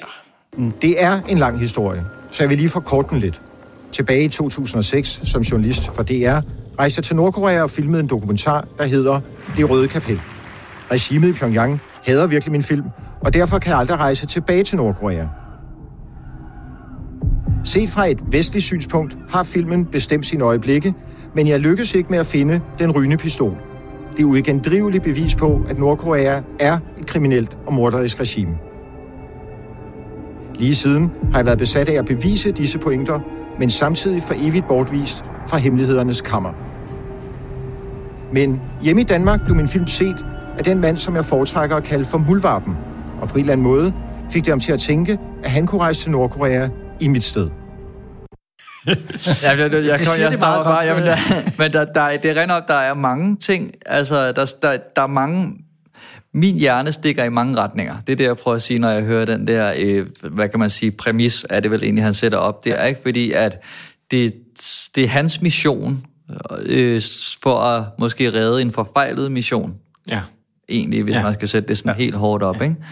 Øh, Okay, og allerede her er jeg forvirret. Hvem, hvem snakker du om nu? Mads Brygger. Mads Bryggers mission. Altså, det er som om, han har haft det her, det her øh, kald om at ja, og bevise, afsløre. hvad det er for, hvordan Nordkorea de arbejder. Det, Også, det har han en mission ja. om. Det er hans private mission. Han siger jo også selv øh, i speaking, besat af. Ja. Og så kommer det ham her ind for højre, øh, og der har man måske siddet med nogle moralske kvababelser og tænkt, okay, jeg vil virkelig gerne ramt på dem, men kan jeg tillade mig ham her sådan lidt mystisk mand, og, og han omtaler ham også som, i sådan en øh, beskrivelse, som hvis han lavede bankrøveri, vil du ikke kunne beskrive ham. Ja, han er sådan, øh, hvad er det? Undselig Jacob mand, Hensley kaldte pølsemandens øh, Tintin, eller Ja. skraldemandens Tintin. Han er sådan, han er sådan anti-cast på en eller anden måde. Altså, han er simpelthen så lidt... Han på et tidspunkt beskriver han en, en anden mands dårlige håndtryk. Jeg forestiller mig, at Muldvarpens håndtryk er omtrent lige så slapt, og, øh, fordi han, han, øh, det lyder totalt grimt, der bliver øh, sådan, øh, lugter jo personligt. Han, han må jo have en jernsyge for at gå igennem alt det her. Han må køre et vildt spil for at kunne skjule det for sin kone,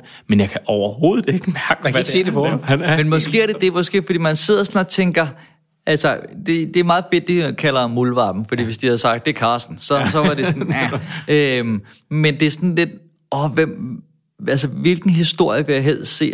Det har jeg rigtig svært. Altså, vil jeg hellere sådan have et eller andet, der nærmest er fra hans, altså muldvarpens point of view, hvor man sådan ser, at han har kone og børn og alt Ja. ja. muligt, og det virker fuldstændig sindssygt, at han bare har arbejdet hemmeligt på det her i syv år. Ja. Og det, det, er lidt en, ja, det er lidt en bisætning. Jeg skal lige høre, øh, vi plejer jo bare at se første afsnit. Der er tre afsnit af den her. Hvor, hvor mange af jer har set mere end det første afsnit?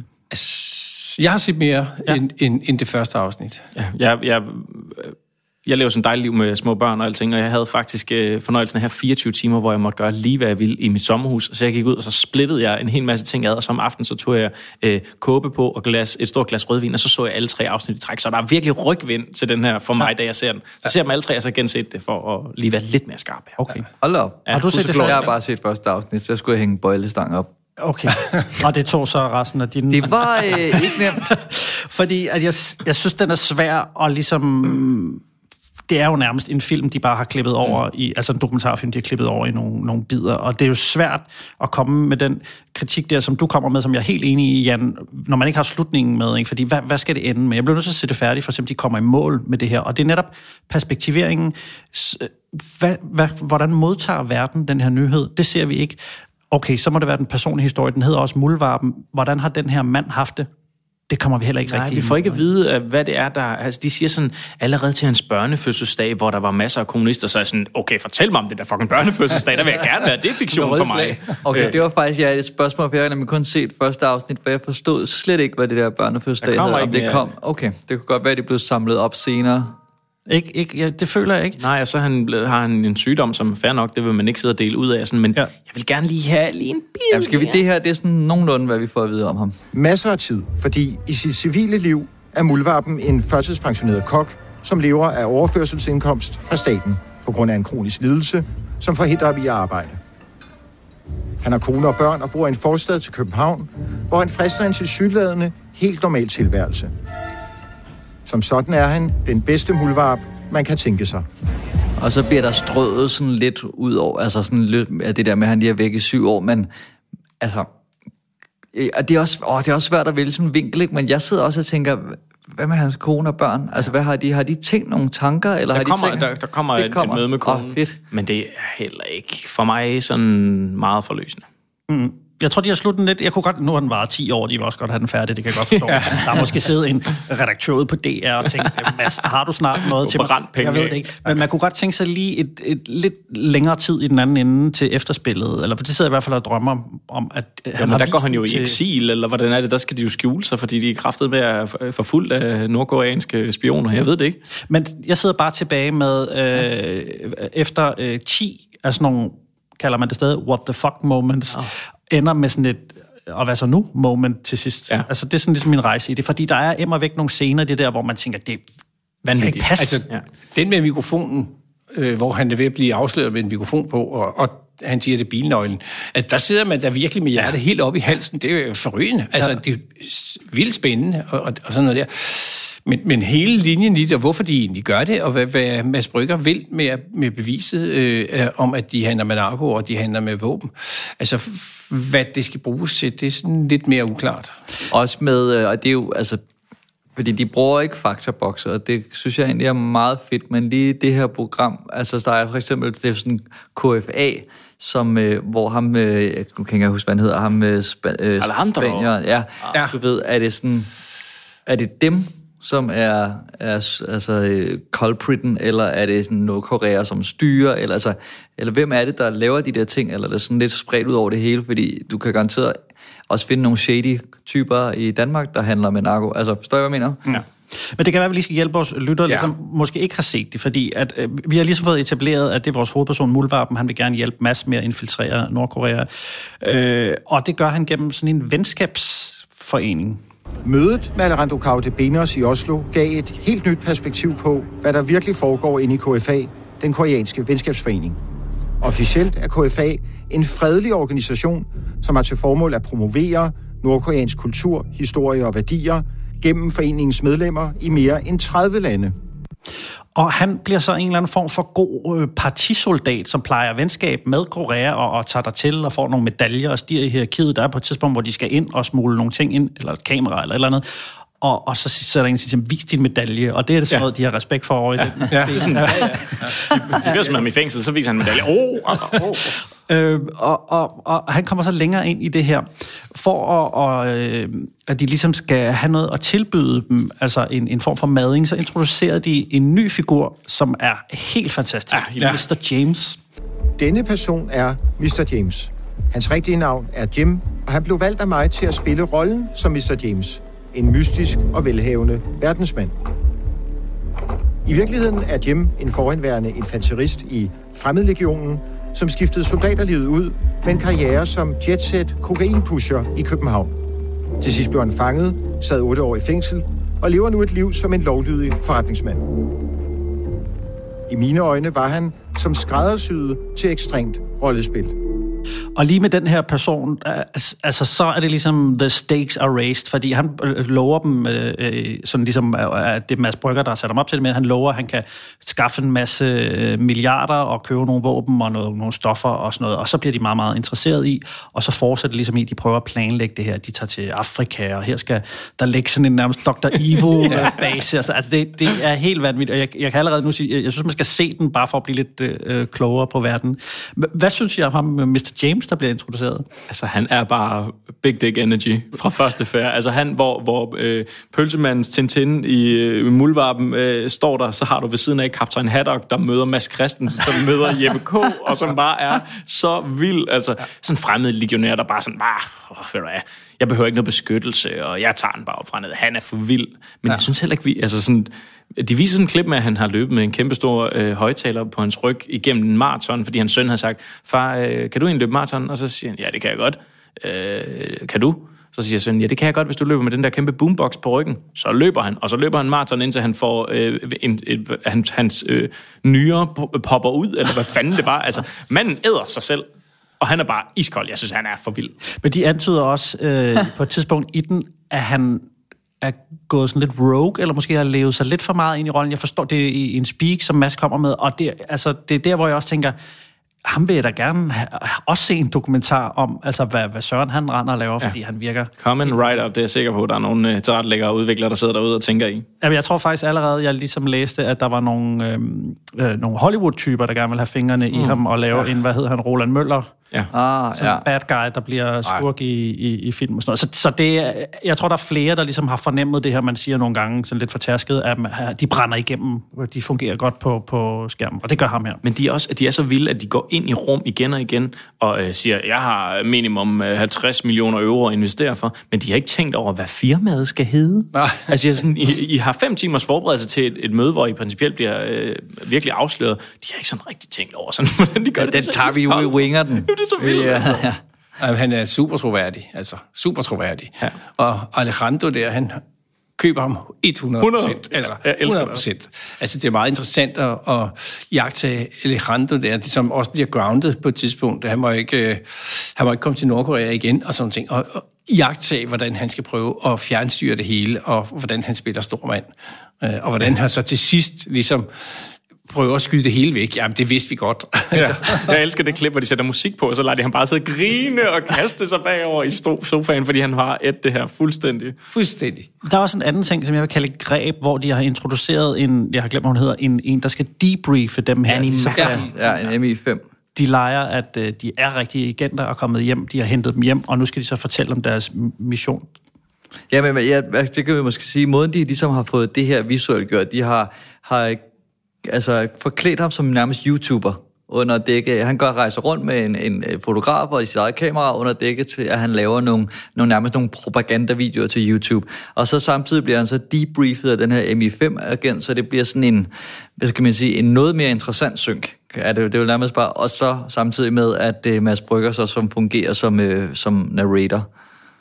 Jeg synes, det er lidt problematisk faktisk, fordi jeg har sådan en følelse af, at vi sidder jo på datid og fortæller historien. Han sidder sikkert i sådan et engelsk manor house, som sådan 007, altså vi har Tintin, vi har 007, vi har også øh, sådan en form for øh, hjemmeværnstype, der træner i at øh, demontere en pistol, alle ingredienser der. Men, men altså, det ligner fiktion på alle måder, men fordi man har valgt ligesom at sige, I sidder sikkert her, og så fortæller vi bagud, så mister jeg enormt meget nutidsfortælling, som, som bare gør, at når vi sidder i de der scener med, med lyden, og når vi sidder i de scener, hvor de skal hen på en bar og sidder ned under en bygning og skal forhandle ja. ting. Jeg ved jo, de kommer sikkert hjem, og det tager sgu lidt fra mig. Jeg vil fandme gerne have, at, at jeg ikke vidste, om han måske sad og øh, hæv i nogle kæder et eller andet sted nede i Nordkorea. Okay, prøv at forestille jer, hvis det startede sådan her. Og noget af det allerbedste, man kan give nordkoreanere, er Hennessy cognac. Jeg vil sige, tag mindst en flaske cognac med hver. Noget andet, som er vigtigt i Nordkorea, aldrig lave sjov med den store leder, den kære leder eller den unge general. Ingen, ingen af kimmerne må man lave sjov med. Man vil helt sikkert være i situationer, hvor man har lyst til at komme med en morsom bemærkning. Det skal man bare ikke. Don't go there. Okay. Noget tredje er, øh, det er en meget militariseret kultur, og det er en meget alkoholiseret kultur. Der, der er næppe et land i verden, hvor de drikker så meget som i Nordkorea. Hvis man er dårlig til at drikke, hvad skal man sige, mister selvkontrol, når man bliver fuld, skal man ikke tage til Nordkorea aldrig skjulte optagelser, aldrig falde for fristelsen til at, at forsøge at lave noget i det skjulte. Det er så Mads Brygger, der ligesom sætter et sæt spilregler op foran Mr. James og Mulvarm. Hvis vi havde startet der, mm. altså, og så de tog afsted på den her mission, så kunne der godt lige have været nogle, nogle flashbacks eller et eller andet, og, og sådan, du ved, et eller andet. Men, men det havde været fedt, ikke? Ja.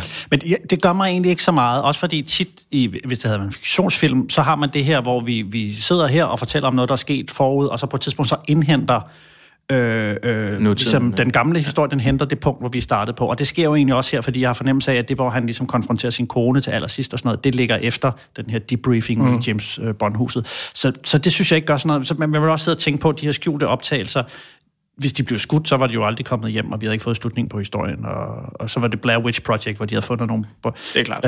Men man kunne fortælle, ja, der er mange greb til at gøre det, synes jeg. Jeg synes bare, jeg bliver sådan lidt for tryg. Altså, og i virkeligheden tror jeg også, det kommer ud i, at de scener, hvor der er rigtig meget suspense på spil, der synes jeg, vi er i, øh, i det, men jeg, men jeg mangler ligesom, at nogen siger, jeg er bare bange, og, eller nogen sagde, ikke fordi jeg mangler synkerne fra Burr, men på en eller anden måde mangler jeg følelsen af, at de sætter ord på, hold kæft mand, vi var så tæt på, og hvis jeg blev taget, så vil jeg blive hængt op. Altså, jeg synes nærmest, Mads Brygger måske glemmer at fortælle, hvor farligt det er, hvis man ender i kløerne på dem. Fordi han siger, det er morderisk, han siger, det er, altså, det, det er som om det er en selvfølge, måske fordi han har været i det i så mange år, og er så besat af det, men jeg mangler sådan, måske lige en gang, man lige bliver mindet om, hvis de bliver taget nu, så er der bare no way back. Men der, er, lige, der er jo en scene, altså efter den der med mikrofonen, den skjulte mikrofon, øh, og det er jo fantastisk, hvordan øh, vores muldvarp her, han sidder helt udtrykt. Altså, det er, det er forrygende, fordi han fortrækker nærmest ikke en mine. Og hvordan han lige trækker den der op med, at det, det er bilnøglen, som sender det signal, som den her søger kan, kan mærke, at der, der må være en mikrofon. Ikke? Men da han så kører derfra, så han jo altså ned, så kører han fra møde, så kører han hen, ja, det er og så åbner han døren. Ja. Og så han simpelthen, jeg tror ikke, jeg, jeg kan ikke huske, om han går ud og kaster op, eller det tror jeg faktisk, han gør, ja. fordi han er så presset. Men, ja, men på den, der, der synes jeg faktisk, man får sat ham i scenen, fordi det, der er det fantastiske ved ham, det er, at han fortrækker ikke en mine. Nej. Og heller ikke, altså, da han står ved bilen bagefter. Øh, men, men han fortæller om, at der måtte han altså godt nok lige ud, og fordi... Jamen, han er jo nede til det hos ham, øh, den ex-CIA-agenten der, og få noget øh, spion. Max. Jeg skal lige spille et klip lige om lidt, men, men han siger jo også, altså, hvis du bliver fanget, så bliver du brugt som eksempel. Så jeg fandt en lærer, som kunne give muldvarpen et lynkursus i at være spion. Sagt på en anden måde tog jeg muldvarpen med til USA for at besøge en tidligere CIA-agent ved navn Max. He makes a mistake, he could find himself tied up in the center of town with a blowtorch as an example for nobody else to do that. Det er selvfølgelig en påstand, men altså, jeg tror på det. Ja. altså, det er nok det, jeg synes alligevel, at... Man savner Rocky Montation der, synes jeg dog.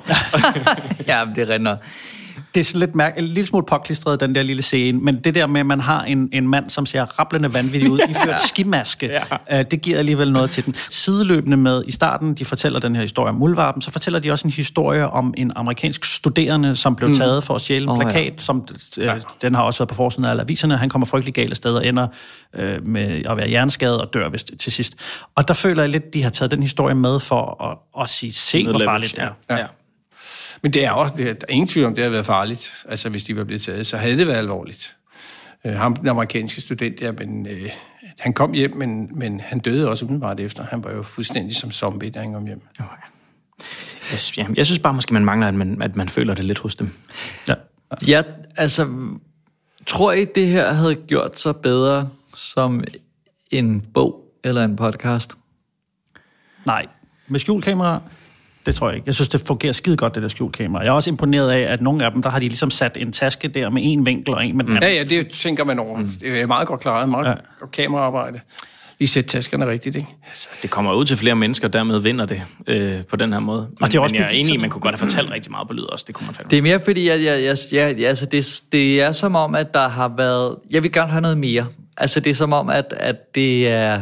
På trods af, at det går langsomt, og de bruger næsten hele første afsnit som et setup, så er der stadig rigtig mange ting, jeg godt ville have haft med. Altså, som jeg tror ville være kedeligt, hvis der bare var en, der sad og fortalte det, men som jeg ville måske kunne have i ørerne, og så ryge ind i sit univers. Altså, måske havde jeg, kunne jeg godt bruge noget mere information om, om Nordkorea og Kim Jong. Altså, du ved, det, det, det kræver næsten noget research at se det her jeg er program. meget enig. Det er som om, at det bliver sådan lidt måske, at man ikke segmentet nok. Altså sådan, Mads Bryggers omgangskreds ved helt sikkert, øh, hvordan det her det hænger sammen og sådan noget. Men jeg mangler, jeg er enig, jeg, vil- en lille smule mere sådan fortælling på det, vil ikke gøre noget. Men det kan være, at det ligesom er en sjæl efterfølger til det røde kapel, hvor man får alt det her etableret. Ja, det er selvfølgelig rigtigt. Men det tænker jeg ikke er et spørgsmål om, hvorvidt det skal være en bog, eller det skal være et tv-program. Jeg synes, det er mere om, hvordan de har grebet tv-programmet an. Fordi det kunne man godt have, man kunne nu start, altså, sagde jeg i starten, jeg mangler lidt perspektivering.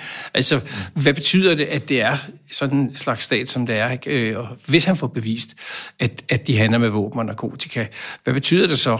Øh, og der synes jeg, der bliver den en lille smule øh, lidt indsporet, for den mangler ligesom at kigge ud, ikke? Kunne man aflevere det her bånd øh, i Bruxelles, og så kunne EU se det, eller til EU? Altså, du ved, er der, ja, kommer der en konsekvens? Mm. Og, Jamen, det er det, vi lidt mangler ja. Ja. til sidst. Men for at kigge på min, jeg har jo sådan et kinderæg af, af ting, jeg godt kan lide for, for at komme ned og, og, og sådan ramme med nogen, der skal gøre noget. Og det er jo, altså har de noget på spil? Er der, er der en, øh, øh, noget for dem? Og det er det jo her, det er liv eller død. Mm. Øh, og så kan man sige, hvad, er der en mission? Ja, det er der. De skal afsløre det her. Det er en, det er en god mission, og man kan næsten sige, hvornår den er afsluttet. Mm. De har beviserne nu. Øh, Så skal man også helst have en karismatisk øh, fortæller til at formidle det, og, og det er måske så her, hvor den halter. Fordi jeg synes, jeg synes Brygger, han kan noget, men man er ikke en karismatisk øh, fortæller på den måde her, i den her historie, og det er de to hovedpersoner, heller ikke Muldvarpen og Mr. James og sådan noget. Så derfor så er jeg glad for, at vi har så meget visuelt materiale, og jeg tror også, det er derfor, de har hivet, nu har jeg glemt, hvad hun hedder. igen. Annie Macon. Ej, ja, det er også lidt svært. MI5-kvinden. det er Yes, øh, for at få det her ud, og det er næsten hende, der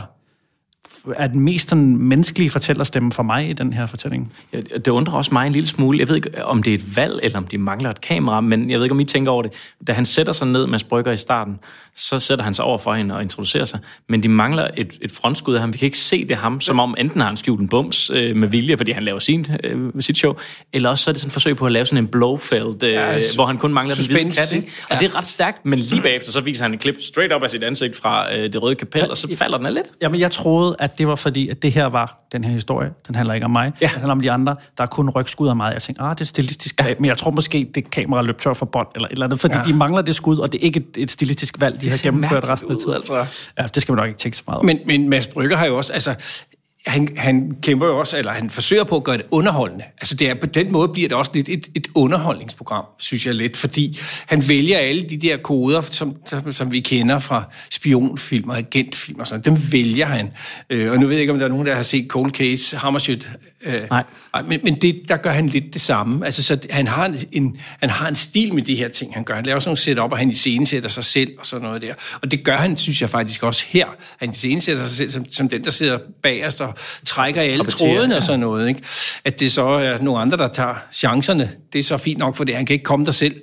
Men, men, men øh, og, og i og med, at det, det og bliver tænkt som et, et underholdningsprogram, så mister det måske lidt, lidt sin seriøsitet. Altså, og, det mist, og, og igen tilbage til perspektivering og sådan noget. Hvad er det egentlig, vi skal med det? Vi vidste jo faktisk godt, at Nordkorea at, at de var at de korrupte. Altså det behøver man bare kigge på Kim Jong-un for at finde ud af. Jamen, altså den måde, de agerer på. Så det han beviser, vi vidste ikke lige præcis det, men vi vidste det meste af det i forvejen. Så hvad er det egentlig, vi skal med det? Mm. Ja, det er en mands ligesom, øh, krig mod det her styre, hvor han skal lave en film, der virkelig får dem, får dem ned med nakken. Øh, Jeg synes også, det er sjovt, den, den, det klip, du spillede, Dan, hvor han, som er ret lang med, han fortæller alle de ting, what do's and don'ts i, i Jeg har klippet lidt ned i det andre. Okay. Øh, øh, og den har, det er jo ham, der har taget den med, og det har han jo nok gjort både for at vise, han ved meget om, hvordan det fungerer, men også for at vise, at han passer på sine, sine kilder. Øh, og det synes jeg, der er andre ting, der peger på, at han nemlig ikke rigtig mm. gør det. Netop når de går ind i en situation, og sådan noget, ja, ja, så fandt jeg bare på noget i sidste øjeblik. Firmanavn. altså, der synes jeg måske ikke, han har klædt dem godt nok på på det her. Øh, og, og den belyser jo ikke hans hans ansvar så meget i det her. Der er lidt til sidst, hvor han sådan prøver at hjælpe dem og sådan noget, men, men altså, der mangler også lidt om, omkring hans rolle i det. Jeg kan også godt lide det der, altså, hvor at hvis der ligger papirer fremme, så er det helt sikkert en fælde. Ja, ja. Altså, det kan godt være, det er lidt men jeg synes, det er meget fedt, det der sådan, jeg føler også, at, at det er også der, hvor det næsten bliver fiktion, ikke? hvor man tænker, øh, nu, nu lægger jeg lige en pistol her, der måske skal bruges senere. Mm. Men jeg synes netop, der er, altså, der er virkelig ingredienserne til at lave den sygeste spion-thriller. Og, og det er nok, fordi jeg bare ønsker, at så gør vi bare fiktion. Ikke? Men, yeah. men jeg synes godt, man kunne man kunne vride faktagenren en lille smule mere, sådan så vi netop kunne leve mere på kanten af det.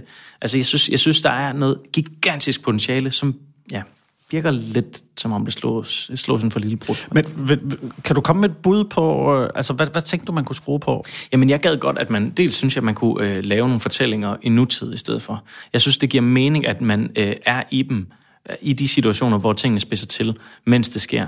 Så kan det være, at du øh, skulle fjerne hende her, Animacon og hele huset, men bruge stemmen, altså have en, en øh, uden ansigt på, have, øh, hvad hedder det, deres synk, så det fortæller nu her. Det kunne også være, at man valgte at sige, at vi har en alvidende fortæller, som måske ikke er Mads Brygger, men som måske har en mere dramatisk øh, stemme og en klassisk måde at fortælle på, som kan få os til at leve os ind i det, hvis han ser øh, hvis han finder nøglen nu, så vil det og det ske, eller lave nogle flere setups og nogle payoffs, og også nogle afrundinger, hvor jeg gad da godt se øh, Mr. James stå sammen med øh, Mulvarpen, efter øh, Alejandro er sendt afsted, og se deres pandekager under armene, se dem tage, øh, hvad hedder det, øh, båndet. Jeg sådan, hvor er jeres... Øh, hvor er jeres følelser henne? Jeg er godt klar over, at det er en del af det her game, ikke at vise følelser. Og ud over klippet der ved motorvejsbroen, hvor han står og har det forfærdeligt, jeg, kan ikke, jeg kan ikke tro, vi ikke har noget mere gods at komme med, og, og, og, og, oplever det sammen med dem, imens det sker.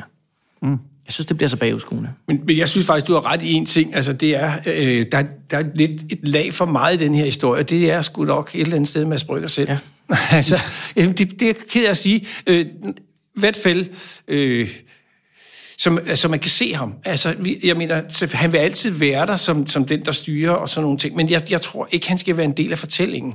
Jeg tror, den vil blive, have været meget mere nærværende, hvis vi havde fulgt øh, muldvarpen mere, og han, havde, han ikke selv havde været der.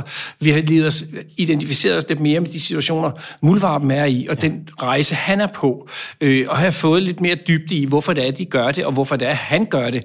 Øh, og, og så skulle ikke så meget med, hvorfor Mads Brygger, øh, han, han gerne vil det her, øh, og hvorfor at, at han efter det røde kapel ikke kan komme og sådan ting. Der bliver et lag for meget. Den var blevet nær, mere nærværende, hvis vi, han har valgt ikke at gøre det. Men også fordi man, man, man ved, at han har løjet for sin kone i 10 år. Jeg kan ikke gå ud med skraldet ud, min kone ved, at det er det, jeg gør. Altså, øh, hvad, hvad har han sagt til hende? Hvornår har hun nogle gange quizzet ham? Hvornår har hun været presset over, at han kommer hjem og lugter af mærkelig parfume og sådan noget? Den er jo bare et. Alle de scener kunne man, man have været lidt i det. Der er også scenen, hvor han står i, i den her venskabsforening, og øh, der, de drikker sådan nogle kæmpe magnumflasker med gammeldansk. Jeg har aldrig set noget lignende. Hvor man er sådan, han stiger bare i graderne, øh, kæmper mod systemet, laver sin egen øh, fraktion ved siden af. Det drama med, med sådan nogle lidt søde øh, senior øh, medlemmer, det, det drama, det mangler vi også, hvor jeg tænker, der er der en kæmpe opbygning her, som, som vi misser. Der er måske heller ikke noget visuelt på det. Jeg, jeg er meget enig, altså fordi det handler om at sætte sig ned og kigge på det og sige, hvor ligger den gode historie? Ligger den gode historie i, at, de hand, at Nordkorea handler med våben og narkotika? Ja, det er en god historie, men, men det vidste vi måske et eller andet, kunne man forestille sig. Men hvor ligger den gode historie? Ligger den ved, ved vores kok her, som satser det hele? Øh, og hvordan han gør det. Altså, øh, og så tror jeg, at så, så skal man gå ind, og så skal man følge den gode historie, så skal man bygge en dramaturgi ind i den. Så kan man godt tage nogle af de andre ting med, som nogle, nogle sidehistorier og sådan noget, men, men, men hvor... Altså, og det tror jeg ikke rigtigt, de har gjort. Jeg synes ikke, den gode historie ligger øh, hos Mads Brygger. Jeg synes bare, at Dan har ret i det helt i starten, at du siger, det her det er ligesom om, vi følger en mands mislykkede mission, øh, der så forsøger at lave en ny mission, hvor det lykkes. Hvorfor ikke bare starte ved ham, som så lykkes, og være med ham hele vejen? Fordi Mads, Mads Bryggers øh, perspektiv, ja, det kan godt øh, give noget til fortællingen, men det er sgu lidt en meta-historie her. Det blev ordene. Afgørelsen stund er kommet. Jeg har lige fået øje på en sød hund. Ja, det er næsten min hund. Nej, det er det så ikke. Det er min datter, og det er min datters hund. Den passer den tit. No. Den hedder Flemming. Det er, når man har eget firma, man kan sådan noget, så har man sin datter ansat og en hyggelig hund på Ja. kontoret. Sådan er det. Nå, men Dan, kan du øh, løsrive dig for den Ja, søde hund? det kan jeg da godt. om- Jeg synes, vi skal starte med dig, fordi du har jo, ligesom, du kan gøre det rigtige og give det stjerner ud fra den, øh, hvad hedder det, for det, for det første afsnit. Ja, altså, øh, den er jo rigtig svær det her. Altså, jeg vil sige, man skal nok ikke øh, sætte sig ned og se det her efter et afsnit af The Mandalorian. Altså, det er jo øh, det er langsomt. Der er ikke nogen fede øh, droneskud. Der er ikke en eller anden vært, der lige øh, kommer og forklarer ting. Øh, men når det Som er der sagt, er The Mandalorian. som der er, så, øh, altså, så synes jeg, det er virkelig godt løst at tage noget, der øh, er en altså, tung FN-rapport nærmest, og, og få, øh, få løftet det op med en MI5-agent og det der YouTube-greb, og, øh, og ham som, som speaker, øh, og hans passion, det synes jeg faktisk fungerer rigtig godt, og, jeg, og det er jo ofte øh, spionage for åben skærm, skærm, og det synes jeg er altså, både interessant og skræmmende, og Ja, altså, øh, så er det jo bare journalistik på et rigtig højt plan. Øh, men jeg synes også, at jeg der er mange darlings, er nok det rigtige, og det er som om, at der nu måske er i virkeligheden er for, for meget smør til for lidt brød, hvis det er et udtryk. Altså det er som, det, det er presset meget sammen, og der er rigtig mange ting, øhm, og jeg kommer også til at væve lige så meget, som jeg nogle gange føler, at programmet gør. Øh, jeg synes også, det er svært at, ja, jeg vil gang, jeg vil, øh, små fire stjerner vil jeg give det. Jeg vil faktisk gerne give den fire. Øh, og måske endda lidt mere, men, men jeg synes, det er meget, øh, det er meget øh, vores mulvar, der tjener de der. Øh, fordi han, han er en fantastisk karakter. Øh, øh, og så hans, hans hjælper, hvad hedder han nu? Øh, Mr. James? Mr. James. James, Mr. James, ja. De, de er så cool, de der to. Så, og, og den måde, de, altså det synes jeg, øh, det vil jeg gerne give den fire for. Og så for ideen, altså, øh, så, så, og, og mod til at lave det altså, var jeg redaktør for Mads Brygger, der kommer ind med den her historie, han har brugt 10 år på, så tror jeg også, jeg har svært ved at dræbe mange af hans darlings, så jeg forstår et eller andet sted godt, hvor det kommer fra. Og jeg elsker Mads Brygger, det, det bliver man nærmest nødt til med hans fantomring og alting. Men, øh, men han, jeg synes, han står i vejen for, for det mål, han er ved at score her. Han, øh, han underfortæller eller underdriver ligesom tingene øh, på en måde, hvor jeg sådan, at, det, at øh, stopper det ikke. Men altså efter afsnit 1 tror jeg faktisk, at jeg vil være ret firkantet at sige, det skal have fem stjerner, fordi der er simpelthen setup på setup på setup på setup. Der er de mest farverige, vilde figurer. Alejandro, der ligner sådan en Steven Seagal, øh, der prøver at ligne en, en koreaner eller en, en, en øh, nordkoreansk øh, fyr. Der er Mr. James, der ligner øh, Captain Haddock. Der er øh, Jonas Schmidt fra PS i ham her Max med, øh, Max med hvad hedder det, øh, skurkehatten på. Der er Annie Macron fra M- MI5. Altså, det er Tintin og 020. Jeg fucking elsker bare det her setup. Men jeg får, jeg får simpelthen ikke det payoff. Jeg, jeg, jeg giver det fem for første afsnit, og det er måske der, jeg lukker, fordi så trækker vi lidt til højre venstre. Ja, det er måske den rigtige måde at gøre det på. Altså, jeg har også skrevet øh, fem stjerner her i mine papirer, og vi, vi har været rigtig meget rundt om alle tingene. Problemet er jo selvfølgelig, at vi når vi når ikke helt i mål med den menneskelige historie, som jeg synes er det væsentlige, fordi, som du siger, Jan, altså, der kommer ikke så meget nyt. Der kommer en anden vinkel på det her med, med, med Nordkorea. Men altså, der er bare så mange fede elementer, øh, som du lige har listet op. Det vil jeg ikke gøre igen, Andreas Bo. Øh, så, så det bliver altså nødt til at være en femmer. Og øh, jo, så, så det, der også imponerer mig, det er, at man må jo have lavet den her film baglands. Fordi da han har startet, så har han ikke skyndt sig at sætte sig ned og lave en, en, en, en drejebog for, hvad der skulle ske. Han har sikkert tænkt, okay, jeg har en eller anden tosse. Lad os se, hvad han får ud af det. Og så er historien vokset, og så har han endt med at sidde med en masse materiale, som han skal have masseret ind til en eller anden fortælling. Hvordan gør vi det? Og der synes jeg, de har taget nogle ret fede valg med de her øh, greb, med, med debriefingen og med, med de ting, som de har efterproduceret, hvor de har gjort det med lækre kameraer og sådan noget. Jeg synes virkelig, det er imponerende, hvad de har fået ud af at, at lave en dokumentar baglæns, sådan som jeg ser det. Så fem stjerner. Det blev en længere omgang. Altså, jeg ved ikke, om vi nogensinde har haft to programmer, der stukkede så meget i hver sin retning. Nej, det, det der var, øh, altså det var Mads Bryggers, der var mest uhyggeligt, og det andet var et heroin. Jeg skal også sige tak til øh, alle de søde mennesker, der går ind en gang imellem og skriver en anmeldelse inde på iTunes. Det har, det har i lang tid siden, vi har nævnt dem. Og så dem, der også nogle gange er søde at gå ind og give en lille 50'er inde på øh, fjernsynformig.dk. Og så også til vores øh, faste sponsor, øh, Boxer. Det skal vi, dem skal vi huske. Ja, og det er så dejligt. Og jeg, altså, og det kan godt være, at man ikke tror det, men jeg går jo jævnligt ind lige og kigger, om vi har fået nogle øh, anmeldelser, og så øh, får jeg lige min, på en anden måde. min selvtillid lige boostet lidt. Ja, de, de er det som regel nogle gode. Nogle. Øh, Andreas Bo, hvad, hvad er der i pipelinen på Ultra? Hvad har, du, har du allerede fået sat nogle aftryk på en masse ting, der vi skal have vores børn til at se? Nå, for sagen. Altså, det er, det er jo et langt afløb, eller indløb. Øh, relativt langt i hvert fald øh, hos mig. Jeg er jo ikke sådan, jeg er jo sådan lidt Mads Brygger, sådan the puppeteer, der sidder med, med jeres allesammens licenspenge og prøver på at kvalificere dem og få dem ud til så mange børn som overhovedet muligt. Øh, vi har lige nu aktuelt øh, gang i en sæt, der hedder Over Grænsen, som er ligesom det Ultras øh, sådan reneste forsøg på at prøve at trække målgruppen op til de 14-årige. Der bliver drukket, og der bliver øh, overgrebet en lille smule, og der er nogle rigtig, rigtig øh, flotte farver på paletten.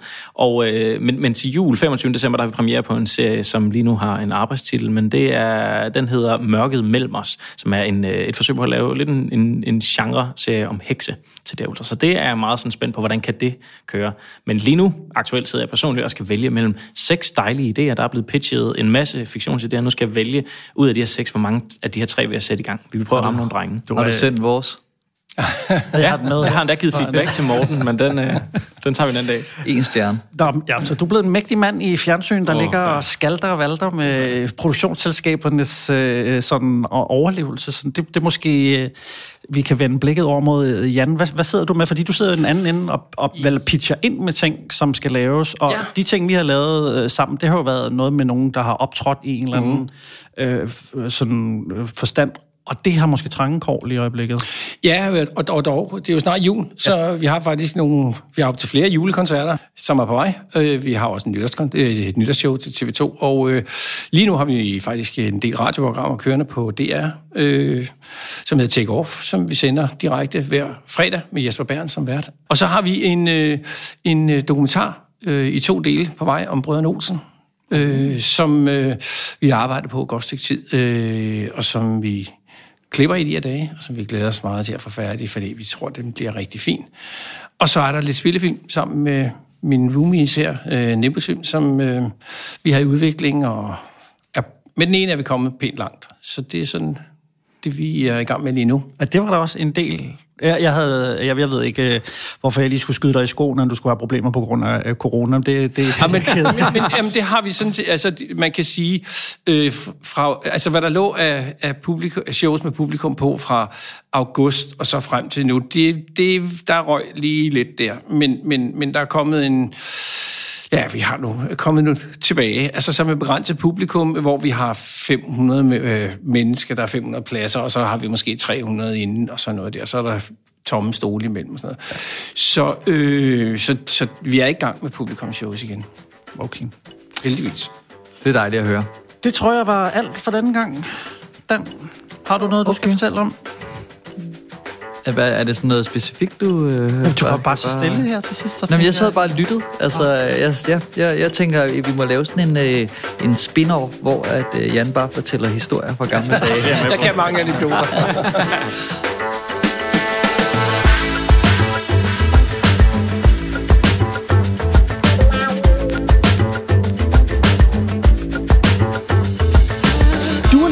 Fjernsyn for mig, og mange tak for det. Hvis du har ris eller ros, så kontakt os via vores Instagram-profil, hvor du også kan se nyheder om kommende episoder og tilstræbt morsomme billeder. Hvis du kunne lide, hvad du hørte, så vil vi sætte stor pris på en femstjernet anmeldelse inde på iTunes eller en økonomisk tilkendegivelse på fjernsynformig.dk. Det var alt, hvad vi havde valgt at bringe i denne omgang, men frygt dig, vi vender tilbage, når du mindst venter det. Guds fred, vi høres ved. Fjernsyn for mig blev præsenteret i samarbejde med Boxer. Boxer samler bredbånd, streaming og tv-kanaler til en billig penge uden bøvl og besvær. Læs meget mere på Boxer.dk.